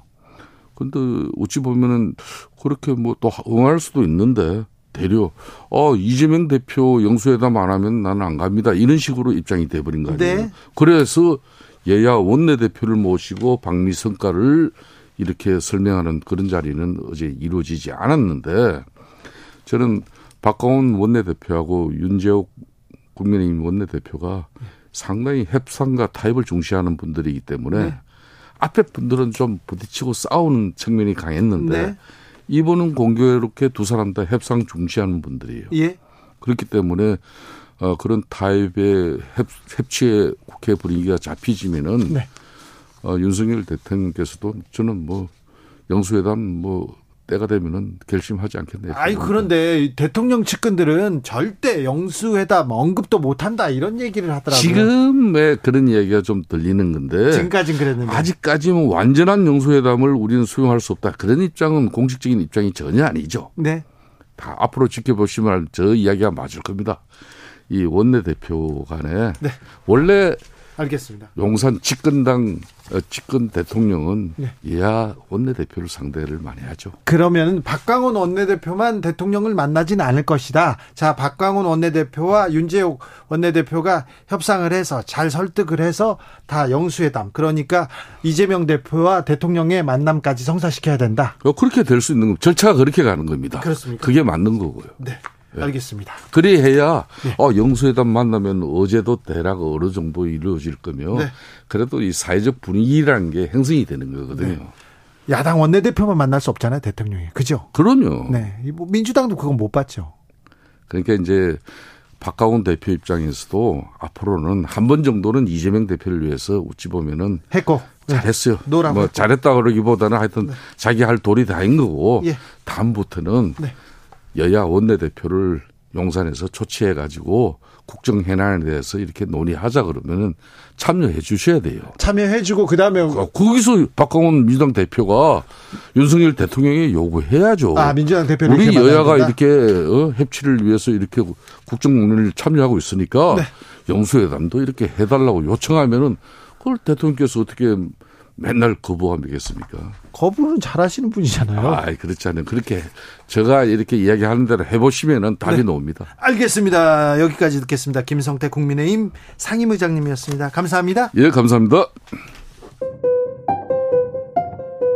정치 피로, 사건 사고로 인한 피로, 고달픈 일상에서 오는 피로. 오늘 시사하셨습니까? 경험해 보세요. 들은 날과 안 들은 날의 차이. 여러분의 피로를 날려줄 저녁 한 끼 시사. 추진우 라이브.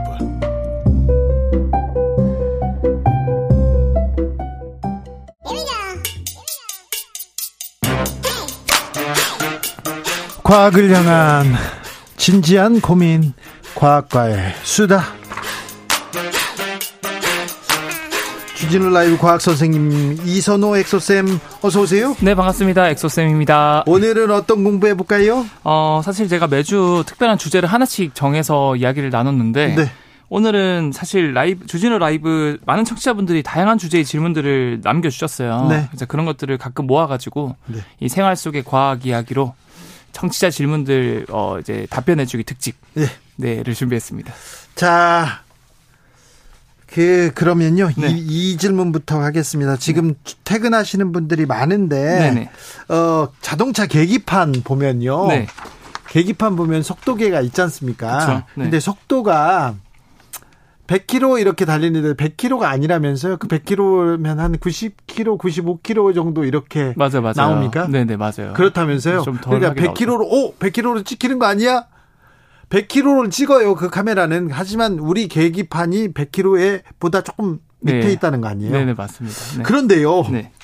200km, 240km 이렇게 자동차에 최고 속도가 있죠. 네, 최고 속도 이렇게 이렇게 계기판에 나오는데 네. 사실 200km는 안 달리잖아요. 맞아요. 근데 왜 이렇게 만들었을까요? 그래서 이거 가만히 생각해 보면 차라리 최고 속력을 뭐뭐 뭐 120이나 130 이렇게 제한하면은 네. 아예 차 만들 때부터 네. 그럼 당연히 가속하는 운전자들도 없을 거고 네. 교통사고도 줄어들 텐데 왜 굳이 이렇게 안 달리는 속도 240까지 이렇게 만들어 놨을까? 한국은 그렇지만 뭐 아우토반이나 다른 나라에서는 240km 달리는 거 아닌가? 네, 그렇죠, 그렇죠. 네. 그래서 이거에 대해서 제가 답을 드리자면 네. 이게 경제적인 이유랑 과학적인 이유 두 가지가 포함되어 있는데 네. 우선 경제적인 이유는 자동차는 사실 국가에서 만드는 게 아니라 이 기업에서 만드는 것이다 보니까 자연스럽게 경쟁이 있을 수밖에 없고 결국 최고 속도가 높으면 높을수록 좋은 차를 만드는 곳이구나라는 인식 때문에 아 그렇겠다. 결과적으로 최고 속력을 높일 수밖에 없는 게 1차적인 이유고요. 네, 제 친구 차 240 써 있어요. 아, 네. 그래서 사실 그런 경제적인 이유도 있긴 하지만 두 번째로 이제 심리적인 안정감이 있는데 이게 실험을 해보니까 이 속도계가 속도 눈침이 있지 않습니까? 네. 이게 사실 시속 100km를 같은 곳을 가리키더라도 이게 양극단으로 100km를 가리키는 거랑 지금 계기판에 100km는 한 중간 정도 있지 않습니까? 네. 그거에 따라 사람 심리가 완전 달라진대요. 아, 그렇구나. 네. 그래서 네. 우리도 뭐든 어떤 분, 뭐 정치든 뭐든 양극단은 저는 안, 좋지 않다 생각해요. 너무 극단적인 건. 아, 네. 그런 것처럼 이게 사람이 시속 100km가 반을 중간쯤에 위치해 있을 때 사람이 크게 불안을 느끼지 않는다. 예. 좀 인체공학적인 목적도 있다라고 볼 수 있는 아 거죠. 그렇군요. 네. 아 심리적 안정감이 중요하군요. 네. 전 이 질문 하고 싶었는데 우리 정치자가 질문해 주셨습니다. 요즘 봄비가 내리는데요, 자주 내리는데 왜 비 올 때 있잖아요. 냄새 나잖아요. 봄비 네. 특별히 아, 이 냄새 나는데 이 비냄새, 이 비냄새의 정체는 뭔가요? 이렇게 질문하셨어요. 아, 이거 질문 굉장히 좋은 질문인데. 아, 그래. 저, 저 궁금했어요. 많은 분들이 느껴보셨을 거예요. 네. 비가 올 때 특유의 냄새, 특히 시골에서 이런 냄새 좀 많이 나거든요. 비 그래서 흙냄새 아닌가요? 어, 거의 비슷합니다. 네. 근데 정확하게 흙냄새는 아니고요. 네. 어, 사실 과학자들이 이게 궁금해서 비가 올 때만 냄새가 나니까 네. 비를 모아서 분석해 보니까 비에서는 이 냄새 분자가 전혀 없었어요. 비에서는 안 나고요. 네, 빗물에서는 네. 없었어요. 네. 어 그럼 왜 비가 올 때만 내릴까? 아 냄새가 날까? 이 원인을 과학자들이 밝혀냈는데 이 바로 땅에 살고 있는 작은 미생물들이 만든 냄새 분자인 걸 밝혀냈어요. 예. 그래서 가장 대표적인 이런 그 비냄새를 만드는 미생물이 방선균이라는 어, 세균인데 뭐 시골, 도시, 해양 뭐 어디든 상관없이 모두 어디서든 잘 자라고요. 예. 이 미생물이 이제 먹이를 먹고 그 부산물로 지오스민이라는 이 비냄새 분자를 만드는데 이게 결국 이제 비가 왔을 때 나는 냄새다라고 지금 과학자들은 결론을 지었습니다. 아니 그런데 비를 좋아하는 친구들이 있어요. 네. 또 소녀 감성들은 또 비 좋아하잖아요. 네네. 센치해지고. 네. 근데 그러면 이 냄새를 맡으면 네. 어비 오는 날 좋아하는 사람들은 이 냄새 맡으면 좀 안정 찾겠네요. 맞아요. 이게 네. 사실 냄새도 심리적인 거에 굉장히 큰 영향을 미치는데 이런 냄새 자체가 좀 약간 주관적이라서 누구는 고수 냄새 좋아하고 아. 누구는 또뭐 어떤 냄새 좋아하고 기호가 있기 때문에 비냄새 향수는 없나? 어, 그런 것도 요즘에는 팝니다. 뭐, 팔아요? 어, 뭐갓 그, 그 세탁 끝낸 셔츠 냄새라던가. 아, 그래요? 어, 약간 그런 것도 팔고. 그리고 사실 이 방성균이 왜 그러면 비 오는 날에만 냄새를 많이 만들까? 예. 평소 해가 쨍쨍한 날에는 날씨가 건조해서 얘네들이 잘 증식을 못 한대요. 아, 그렇구나. 네, 비가 오기 전에는 약간 습도가 올라가면서 네. 얘네들이 굉장히 빠르게 증식을 해서 지오스민 비냄새 분자를 많이 만들고 네. 또 비가 내릴 때 이 부딪히는 이 빗물이 쪼개지면서 우리 주변에 에어로졸 미스트처럼 네. 막 이렇게 뿌려져 있거든요. 네. 거기 이제 냄새 분자 지오스민이 묻어가지고 우리 코로 잘 들어온다. 네. 라고 볼 수 있을 것 같아요. 자, 봄비 얘기했는데 봄 이것도 춘곤증 있잖아요. 아, 네. 밥 먹고 나면 졸려요. 네. 왜밥 먹고 나면 졸린지 네. 특별히 왜 그런지 이것도 좀 과학적으로 분석이 돼 있습니까? 네, 사실 여러분도 지금 약 퇴근 시간대 딱 저녁 먹을 시간대일 텐데 이거 딱 먹고 나면 졸리거든요.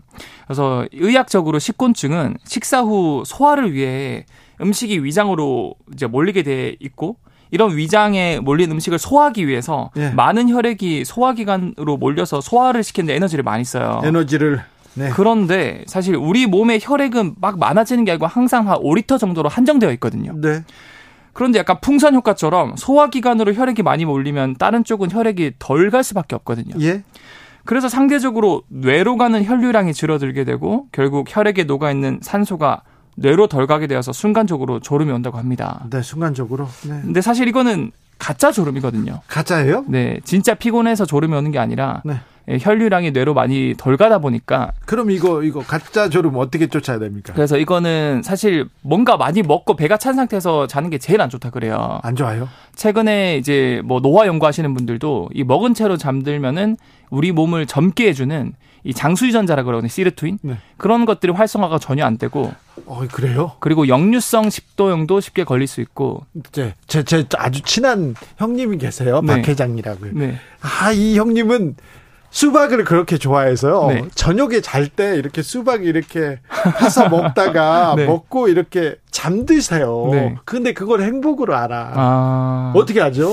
사실 먹기 전에 자는 게 제일 안 좋은 습관 중에 하나거든요. 네. 그래서 웬만하면은 특히 이제 수박은 수분이 많으니까. 네. 당분도 당분도. 그렇죠. 그래서 이제 그 숙면을 취할 수 없다. 아, 그리고 그... 장수 유전자도 활성화 많이 안 된다. 아, 그리고 굳이 내가 먹고 자야겠다. 나는 꼭. 그러면은 옆으로 도와, 돌아서 누워서 잘 때 왼쪽으로 돌아서 누워서 자는 게 좋아요. 그러니까 왼쪽으로요? 네, 왼쪽 모서리가 땅에 닿게. 네. 왜요? 왜냐하면 위 자체 구조가 네. 약간 왼쪽으로 움푹 패여 있어서 네. 역류성 위, 식도염을 막아줄 수 있다 그래요. 알겠어요. 근데 반대로 오른쪽으로 돌아서 누우면은 역류성 식도염이 쉽게 어, 네. 발생할 수 있으니까. 왼쪽으로 누워 자면 좀 낫다고 합니다. 안 자는 게 제일 좋긴 하지만. 야식 먹는 사람들, 네, 아우 포기할 수 없다 이런 분도 있습니다. 네. 참, 음. 옛날에 루시라는 영화가 있어요. 아, 저도 봤죠. 네. 네. 최민식 그리고 어, 그, 그, 내가 좋아하는 배우인데. 그 제시카 알바. 어, 아, 그 제시카 알바 맞나요? 맞나요? 어, 벤져스에 나왔던 그. 스칼렛 요한슨. 아, 스칼렛 요한슨. 아, 죄송합니다. 스칼렛. 제시카 알바도 좋아하는데. 아, 저도 좋아했습니다. 스칼렛 요한슨. 자, 그런데요. 그 뇌를 뇌를 100% 쓰면 쓰니까 초능력을 막 이렇게 남의 네. 뭐 능력까지 다 알고 생각도 알고 모든 걸 움직이고 그런다고 하는데 네. 그런 얘기도 들었어요. 아인슈타인이 인간 중에 뇌를 가장 많이 썼다 이런 얘기도 했는데 어, 맞아요, 정말 맞아요. 인간은 뇌에 몇 퍼센트만 쓰고 이렇게 죽는 건가요? 맞아 뭐 어떤 뭐 어떤 뭐 얘기를 들어보면은 평생 살면서 10%도 못 쓰고 죽는다. 뭐 그런 얘기 사람들 많아요. 그렇게 얘기한 사람. 이거는 사실 말이 안 되는 게 말이 안 돼요? 제가 비유를 들어보자면 네. 어 만약 컴퓨터나 스마트폰도 그 기능을 100%다 쓴다고 하면 네. 당연히 그 스마트폰 화면은 가장 밝아져야 되고 네. 소리는 가장 시끄럽게 울려야 되고 아, 웃기다. 모든 어플이 다 켜진 상태여야 되는데 그렇죠. 사실 그렇게 해야 되면 스마트폰이 제대로 작동 안 하고 금방 배터리다가 고장 나는 나게 되지 않습니까? 배터리만 빨리 달아요 그러면. 그렇죠. 근데 우리 뇌도 결국에는 100%다 쓴다는 게 결국 우리가 효율적으로 못 쓴다는 거거든요. 예. 그래서 뇌도 제때 제때 각 상황에 최적화된 활동을 하기 위해서 예. 일부러 뇌를 적당히 활성화시킨다고 그래요. 아 그래요? 그래서 예를 들어서 뇌에서 동시에 한 20%만 써도 사람이 기절하거나 죽을 수 있다 그러고요. 가장 대표적으로 이제 뇌전증 환자 있지 않습니까? 네. 이제 간질 환자 아시죠? 네. 관질 환자가 사실 뇌가 너무 많이 활성화되어서 발작이 일어나는 거거든요. 그렇죠. 뇌가 과부하 걸려서. 네. 그래서 결국에는 정리하자면 네. 이제 수학 문제를 풀 때는 수학과 관련된 내부위만 활성화되고 네. 이제 다른 뭐 예를 들어 운동을 할 때는 운동 부위 관련 내부위가 활성화되고 그러니까 인간이 살면서 뇌를 100%다 구석구석 쓰긴 하지만 네. 한 번에 다 100%는 오히려 비 쓰는 거는 비효율적이기 때문에 이렇게 나눠서 쓴다라고 보는 게 맞습니다. 네, 음. 알겠어요. 근데 제 친구 중에 뭐 외국어도 열심히 공부하고 여행도 열심히 가고 취미 생활도 정말 열심히 하고 막 공부 열심히 하는 친구 있잖아요. 네. 자기 개발 열심히 하는 친구가 있고 네. 맨날 노는 친구가 있어요. 술 먹고 누워 있어요. 네. 어, 신조가 웬만하면 눕자예요.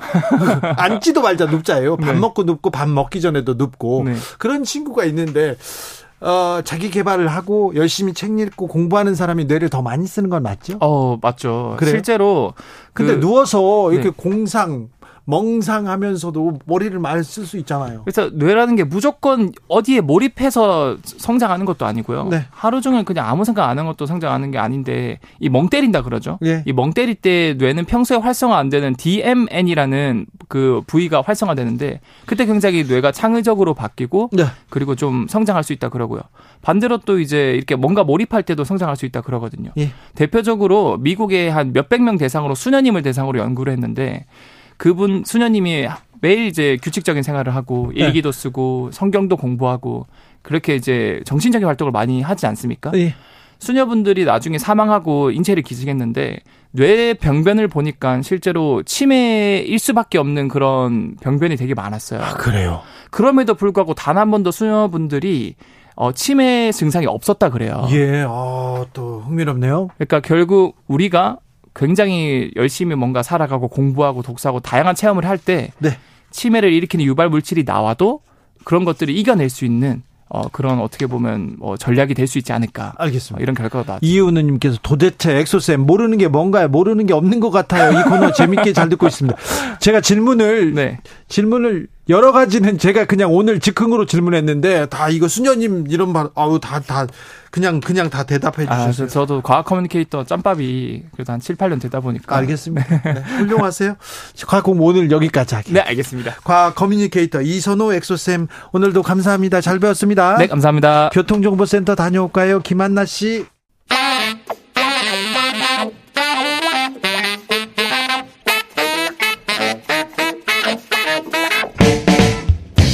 세계는 넓고 이슈는 많다. 우리의 시야를 국제적으로 넓혀 보겠습니다. 국내 뉴스, 국제 이슈 다 덤벼라. 지금은 글로벌 시대. 국제적 토크의 세계로 들어가 보겠습니다. 군사 외교 안보 전문가 김종대 전 의원. 안녕하십니까? 세계적인 평론 스케일 문희정 국제 정치 평론가 어서 오세요. 안녕하세요. 네. 방미 성과에 대해서 여러 사람들이 한테 물었는데요. 네. 윤 대통령의 방미 성과 짧게 듣고 가겠습니다. 김종대 전 의원. 예, 분명히 예고편은 블록버스터였거든요. 네. 그 장대한 스케일에 그 아주 강한 스펙타클 이런 네. 어떤 거에서 한국형 핵공유라든가 네. 뭐 사이버 정보 동맹이라든가 이런 게 예고편에 많았어요. 네. 근데 보니까 멜로드라고 멜로요? 어, 본편을 보니까 네, 달달했어요. 뭐 핵공유라든가 노래, 뭐 노래만 노래 정보 동맹 이런 거 없고 네. 아, 그러다 보니까 예고편하고 본편이 달라요. 이번에 정상회담이 네. 그렇다고 실망할 필요 없습니다. 박수 받고 또 노래하고 그러면서 이제 그또 어, 존경과 신뢰의 마음을 다졌지 않습니까? 비핵화에 대해서는 또, 또 이렇게 한, 한 번 이렇게 강조한 것 같아서 저는 다행이다 이렇게 생각하고 있습니다. 예, 그래서 저도 어제 뭐 TV 토론 나가서 그렇게 얘기했어요. 이건 국민 통합을 시킨 그 정상회담이다. 여야가 이제 안보 정책이 같아졌어요. 아, 비슷해졌어요. 아, 국민의힘이 어떻게 앞으로 전술핵 배치 핵무장 얘기합니까? 그 네. 얘기 못하면 여야 차이가 없다고요. 문희정 선생님. 네, 저는 그냥 제가 지금까지 본 그 어느 정상회담보다 음. 정말 친교의 정상회담을 음. 봤다. 그것도 중요하잖아요. 어, 그럼요. 아주 네. 중요합니다. 그래서 정말 이렇게 말랑말랑한 정상회담은 제 생애 처음일 거 처음이자 마지막이 아닐까라는 생각을 해봤습니다. 네. 경제 성과는 조금 미약하지만 그래도 안보적으로는 많은 얘기를 했다 이런 얘기는 계속 나오던데요. 예, 이제 안보에 대한 성과는 이건 앞으로 지켜봐야 됩니다. 이번에 그, 어, 저기, 분기별로 한 번씩 만나는 차관복급의 네. 그핵 협의 그룹이 있지 않습니까? 네. 사실 이건 본질이 아닙니다. 거기서 뭘 만들어내는가가 본질인 것이죠. 네. 예, 핵에 대해서 협의를 했으면 앞으로 확장 억제를 수행하는 이제 전담 부대를 만들고 그 수단과 방법, 그 다음에 이걸 작전 계획화 할 수 있느냐. 원래 국민의힘 주장은 그거였어요. 작년 네. 대선 때. 그래서 핵 계획을 공유하는 거를 작전 계획화해야 된다. 이런 주장들을 했는데 이게 안 나오면은 그냥 협의하고 마는 겁니다.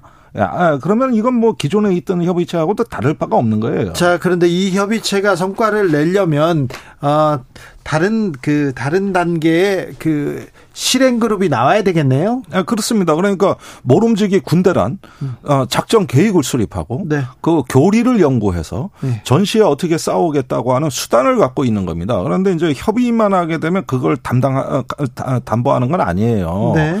그러면 협의를 해서 그래서 so what 어떻게 된다는 것까지가 이제 결과로 나와야 되는데 이건 지켜봐야 될 일이죠. 자, 지켜보겠습니다. 성과가 이렇게 결실을 맺는 지 좀 지켜보겠습니다. 그런데 윤석열 대통령 중국 도대체 어쩌라는 거냐 친중 소용없다 이런 얘기를 하면서 어, 문재인 전 대통령의 2017년 중국 방문을 이렇게 꺼냈습니다. 혼밥 얘기도 했는데 그때 상황이 어땠습니까? 네. 그때 3박 4일간 네. 어, 그 정상회담을 위한 방문을 하면서 당시에 14일 날 그러니까 첫날 시진핑 국가주석하고 만찬을 했고요. 그 다음 다음 날 시주석의 그 복심이라고 하는 그 당시 2인자였습니다. 천민월 충칭시 당서기와 오찬을 가졌습니다. 네. 그리고 그 당시 총리였던 리커창하고도 회담을 60분간 했어요. 그러니까 우리가 생각하는 음. 얻을 수 있는 모든 것들 그, 그 당시 사드 이후로 굉장히 경색된 관계들을 풀 수 있는 모든 이벤트들은 다 벌어졌었거든요. 그런데 이게 우리나라에서는 어떻게 된 게 이것보다 혼밥이라고, 예. 예. 아니 여덟 끼 그러니까 열끼 중에 어떻게 여덟 끼를 혼밥을 하냐 두 끼만 같이 먹었냐라고 얘기를 해가지고 저는 그 당시에 조금 놀랬던 게 뭐냐면은 아 이 사람들이 보는 시선 자체가 정상회담에 있어서 과연 밥을 몇 번 같이 먹느냐가 제일 핵심인가라는 생각을 했어요. 한 번도 그런 생각을 해본 적이 없었거든요. 왜냐하면 밥이라는 건 말 그대로 친교회를 위해서 먹는 거잖아요. 근데 정상회담이 제가 앞서서 말씀드린 것처럼 이번에는 정말 친해 보였다. 예, 친교를 위해서 밥도 같이 드신 것 같고, 예. 그래서 자꾸 그쪽으로 따져보시는 건가? 친교가 핵심이라서 자꾸 밥 몇 끼 먹었나 이것만 따져보시는 건가라는 의구심이 들었습니다. 밥은 핵심이 아니죠. 김정대 의원님? 네, 이 부분에 대해서는 그 한 가지 당시 상황을 좀 들여다볼 게 있는 게 문재인 대통령한테 중국이 기존의 사드 정책을 번복해달라고 굉장히 압박을 가할 때입니다. 네. 사실은 저도 이때 중국을 자주 갔는데 네. 사람들이 절 놔주질 않아요. 호텔 계속 그런 얘기하고 네, 호텔 방까지 찾아와 가지고 문재인 대통령의 그 저 결단이 필요합니다. 이제는 사드에 대한 정책을 조금 바꿔달라. 문재인 정부 초기였는데 예 이거에 중국이 총력을 기울일 음, 때입니다. 그러니까 그, 그 서먹서먹한 게 저는 있었다고 봐요. 음. 당시에 이번에 윤석열 대통령이 일본 갔을 때하고 똑같은 겁니다. 이번에 일본 갔을 때 윤석열 대통령이 과연 갈 수 있느냐, 왜 이래 빨리 가냐, 뭐 말들이 많았는데 그때 문재인 대통령이 중국 갈 때가 그랬던 거예요. 예. 그래가지고 이번에 어려운 방문이었네요. 예, 윤석열 대통령에 대해서 일본 측의 홀대도 만만치 않았던 게 대부분 밥을 안 사줬다가 아니고 이제 뭐 청구서 내밀고 그다음에 이제 그 각종의 어떤 비사를 언론 플레이하고 이러면서 굉장히 우리를 많이 괴롭히면서 물에 나머지 반컵을 안 채워줬잖아요. 예.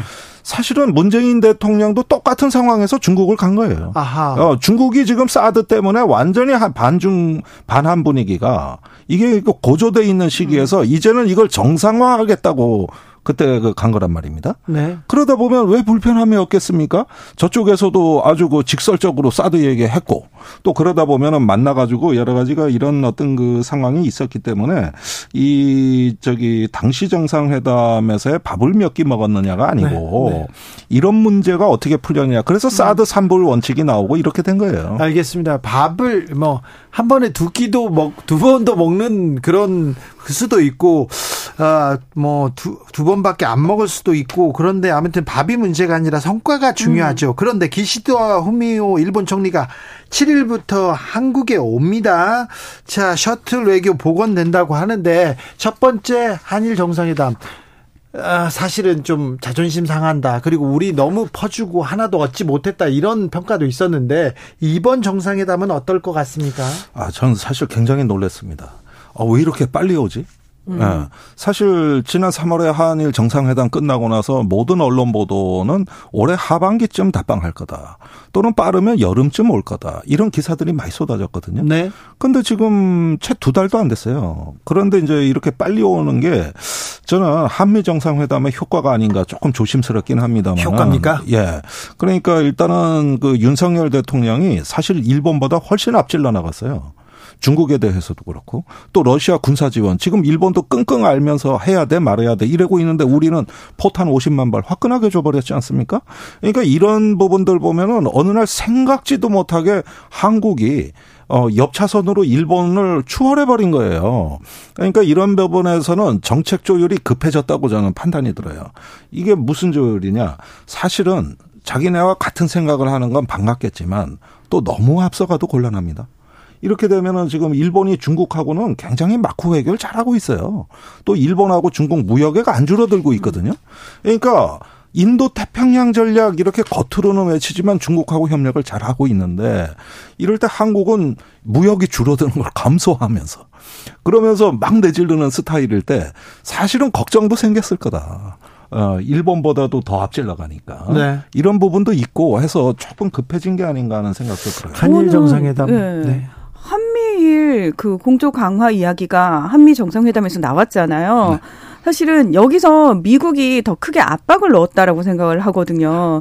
조 바이든 대통령이 윤석열 대통령 만났는데 일본한테 양보해줘서 관계 개선해줘서 감사합니다. 고맙다라고 어, 그 얘기했죠. 나왔잖아요. 그러니까요. 그러니까 음. 일본 입장이 사실은 미국 민주당 정부는 대대로 오바마 때도 똑같았어요. 사실 미국하고 일본이 굉장히 밀착해가지고 한국을 부록으로 끼워넣는 방식의 외교를 했었단 말이죠. 미국이 압박했죠 한국을. 당연합니다. 그때도. 지금도 똑같은 상황. 상황이 또 벌어진 거예요. 자, 근데 한국이 넙죽 엎드리는 상황이 돼버리니까 일본한테 음. 얼른 사인을 준 거예요. 야, 빨리 가서 나머지 딱 음. 처리해. 왜? 음. 자, 지금 5월 중순이면은 히로시마에서 G7 정상회의 열리잖아요. 여기서 분명히 또 한미의 정상 셋이서 만납니다. 네. 자, 만나면은 우리가 늘 그 안에서 얘기될 의제들 미리 다 다 얘기된 상태에서 거기서는 그냥 꺼내놓고 사인만 하고 얘기만 그냥 꺼내놓는 거잖아요.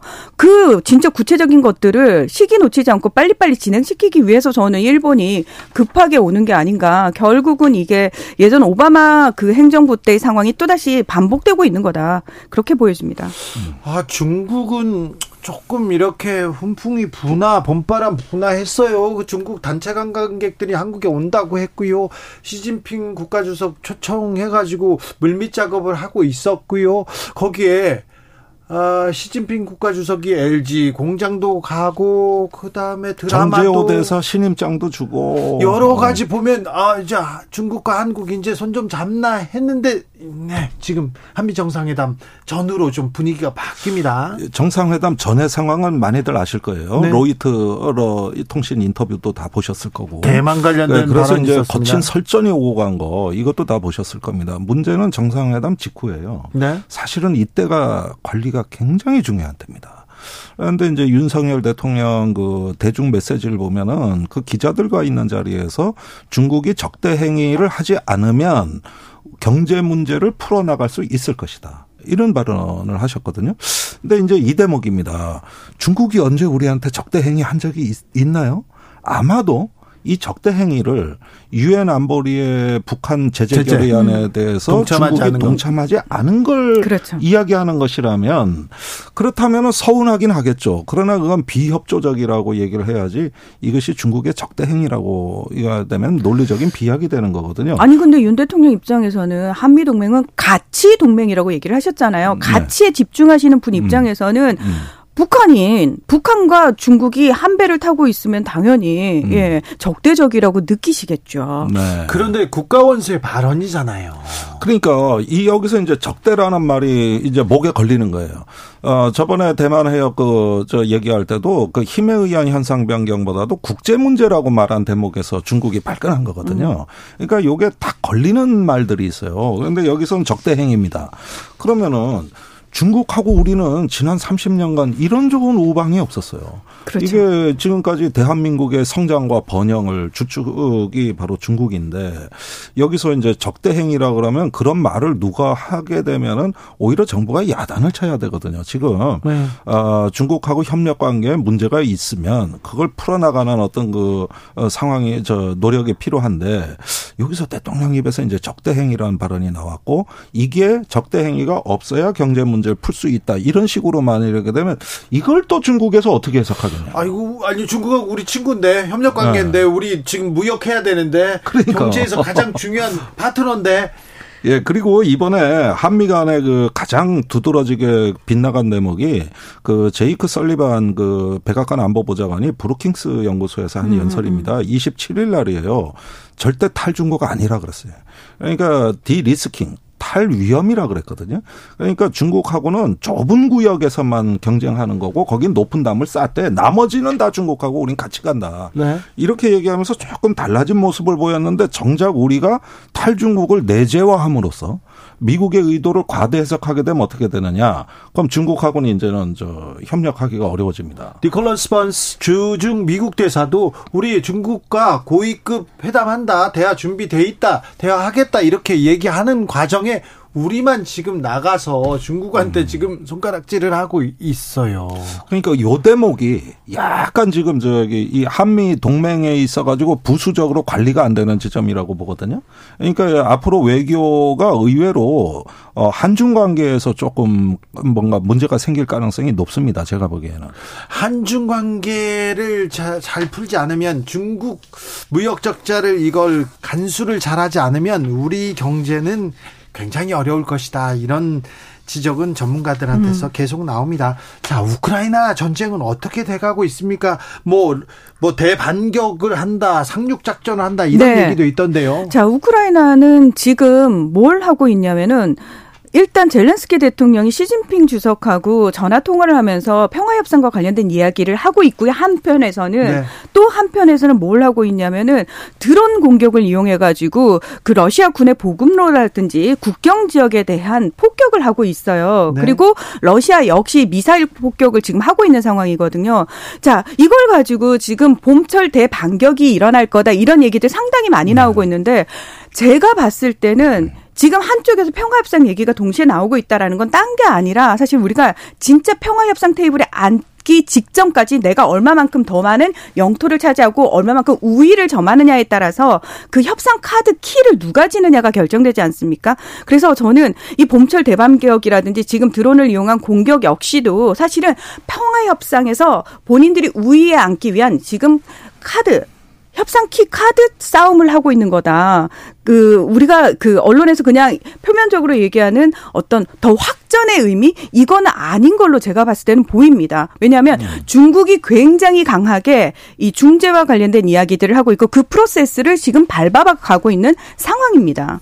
그러니까 미국이 이미 그거는 우크라이나 전쟁의 목적을 밝힌 적이 있는데 우크라이나가 유리한 입장에서 정전 협정을 체결할 수 있도록 돕는 데 있다. 그렇죠. 예, 이렇게 이제 밝히면서 그 방법은 이제 물량 소모전입니다. 그러니까 음. 지금 어 우크라이나 동부 전선에서의 그 상황을 보면은 지금 그 러시아의 후방이 어, 교란되고 있어요. 그러니까 음. 열차가 음. 탈선했단 말이죠. 그렇죠. 그다음에 이제 드론이 나타났어요. 이거는 뭐냐면은 이제 우크라이나가 계산할 때는 러시아의 세 가지 이점만 그 제거하면 됩니다. 이제 후방의 물류 지원, 음. 보급 지원입니다. 요거 일단은 교란하는 거. 두 번째는 우세한 러시아의 병력을 상쇄시키는 음. 거. 그 역시 장거리 공격 능력, 하이마스 같은 뭐 70km 나가는 전력 이게 이제 있고 세 번째가 제공권에 러시아가 우세했는데 그 이점을 제거해 버리는 거거든요. 음. 자, 요러려면 이제 지대공 미사일이 필요해질 거예요. 요것도 아마 한국에 요청할 가능성이 높습니다. 제가 보기엔. 예. 이런 부분들을 통해 가지고 압도적으로 러시아가 우세했던 세 가지 비교 우위가 사라졌습니다, 현재. 네. 그렇게 되니까 이제 교착 상태가 되고 물량 소모전으로 됐는데 여기서 한 가지 알아야 될 거는 이 교착 상태라고 해서 희생자가 적은 게 음, 아니에요. 그렇죠. 한국 전쟁도 맞습니다. 정전협정 그 저기 모색하면서 밀고 밀리는 그 교착 상태에서 제일 많이 죽었어요. 네. 제일 많이 희생됐습니다. 이게 더 고약합니다. 네. 지금 현재 나토가 우크라이나에 약속한 장비의 98%가 이미 들어갔어요. 음. 들어간 음. 상황이고 이 장갑차와 그리고 이제 전차를 포함해 가지고 자 결론은 지금 소모전이라고 말씀하셨는데 지금 우크라이나가 한 달에 쓰고 있는 미사일이라든지 탄약에 음. 그 미국이 1년 동안 생산하는 양이라고 얘기를 하잖아요. 네. 그러니까 결국은 그 실탄을 얼마만큼 빨리 보급해 주느냐인데 그 부분과 관련해서 아마도 한국의 압박이 지금 계속해서 더 들어오지 않을까라는 음. 예상을 해볼 수 있죠. 이럴 때 으흠 하고 있으면 네. 아, 야 우리가 뭐라도 할 테니 뭐 다른 또 제안이 올 거 아니에요. 그러니까 사실은 지금의 한국에서 이제 포탄 50만 발 제공이 결정적으로 전세에 영향을 미치게 됐고 이걸 러시아가 잘 알고 있거든요. 근데 이것으로 끝날까? 저는 그러면 다행인데 제가 보기엔 작년에 젤렌스키가 우리한테 요구한 무기 목록이 많거든요. 예. 그리고 폴란드까지 왔어요. 네.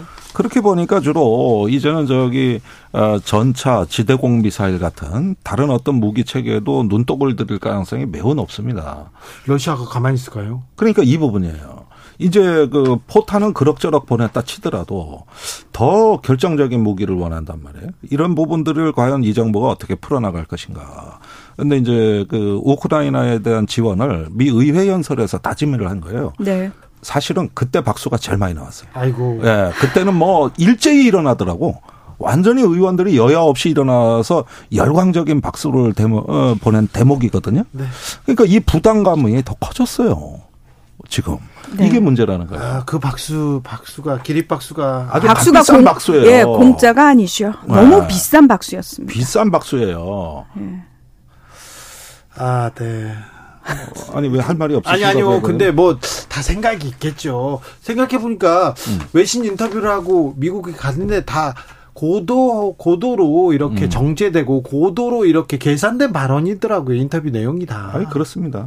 예. 예. 저는 어떤 거 조금 더 주도적인 역할을 하라는 무언의 압박이 있다고 보고 예. 사실 응답해야 된다는 이런 어떤 거 압박감에 시달릴 가능성이 높습니다.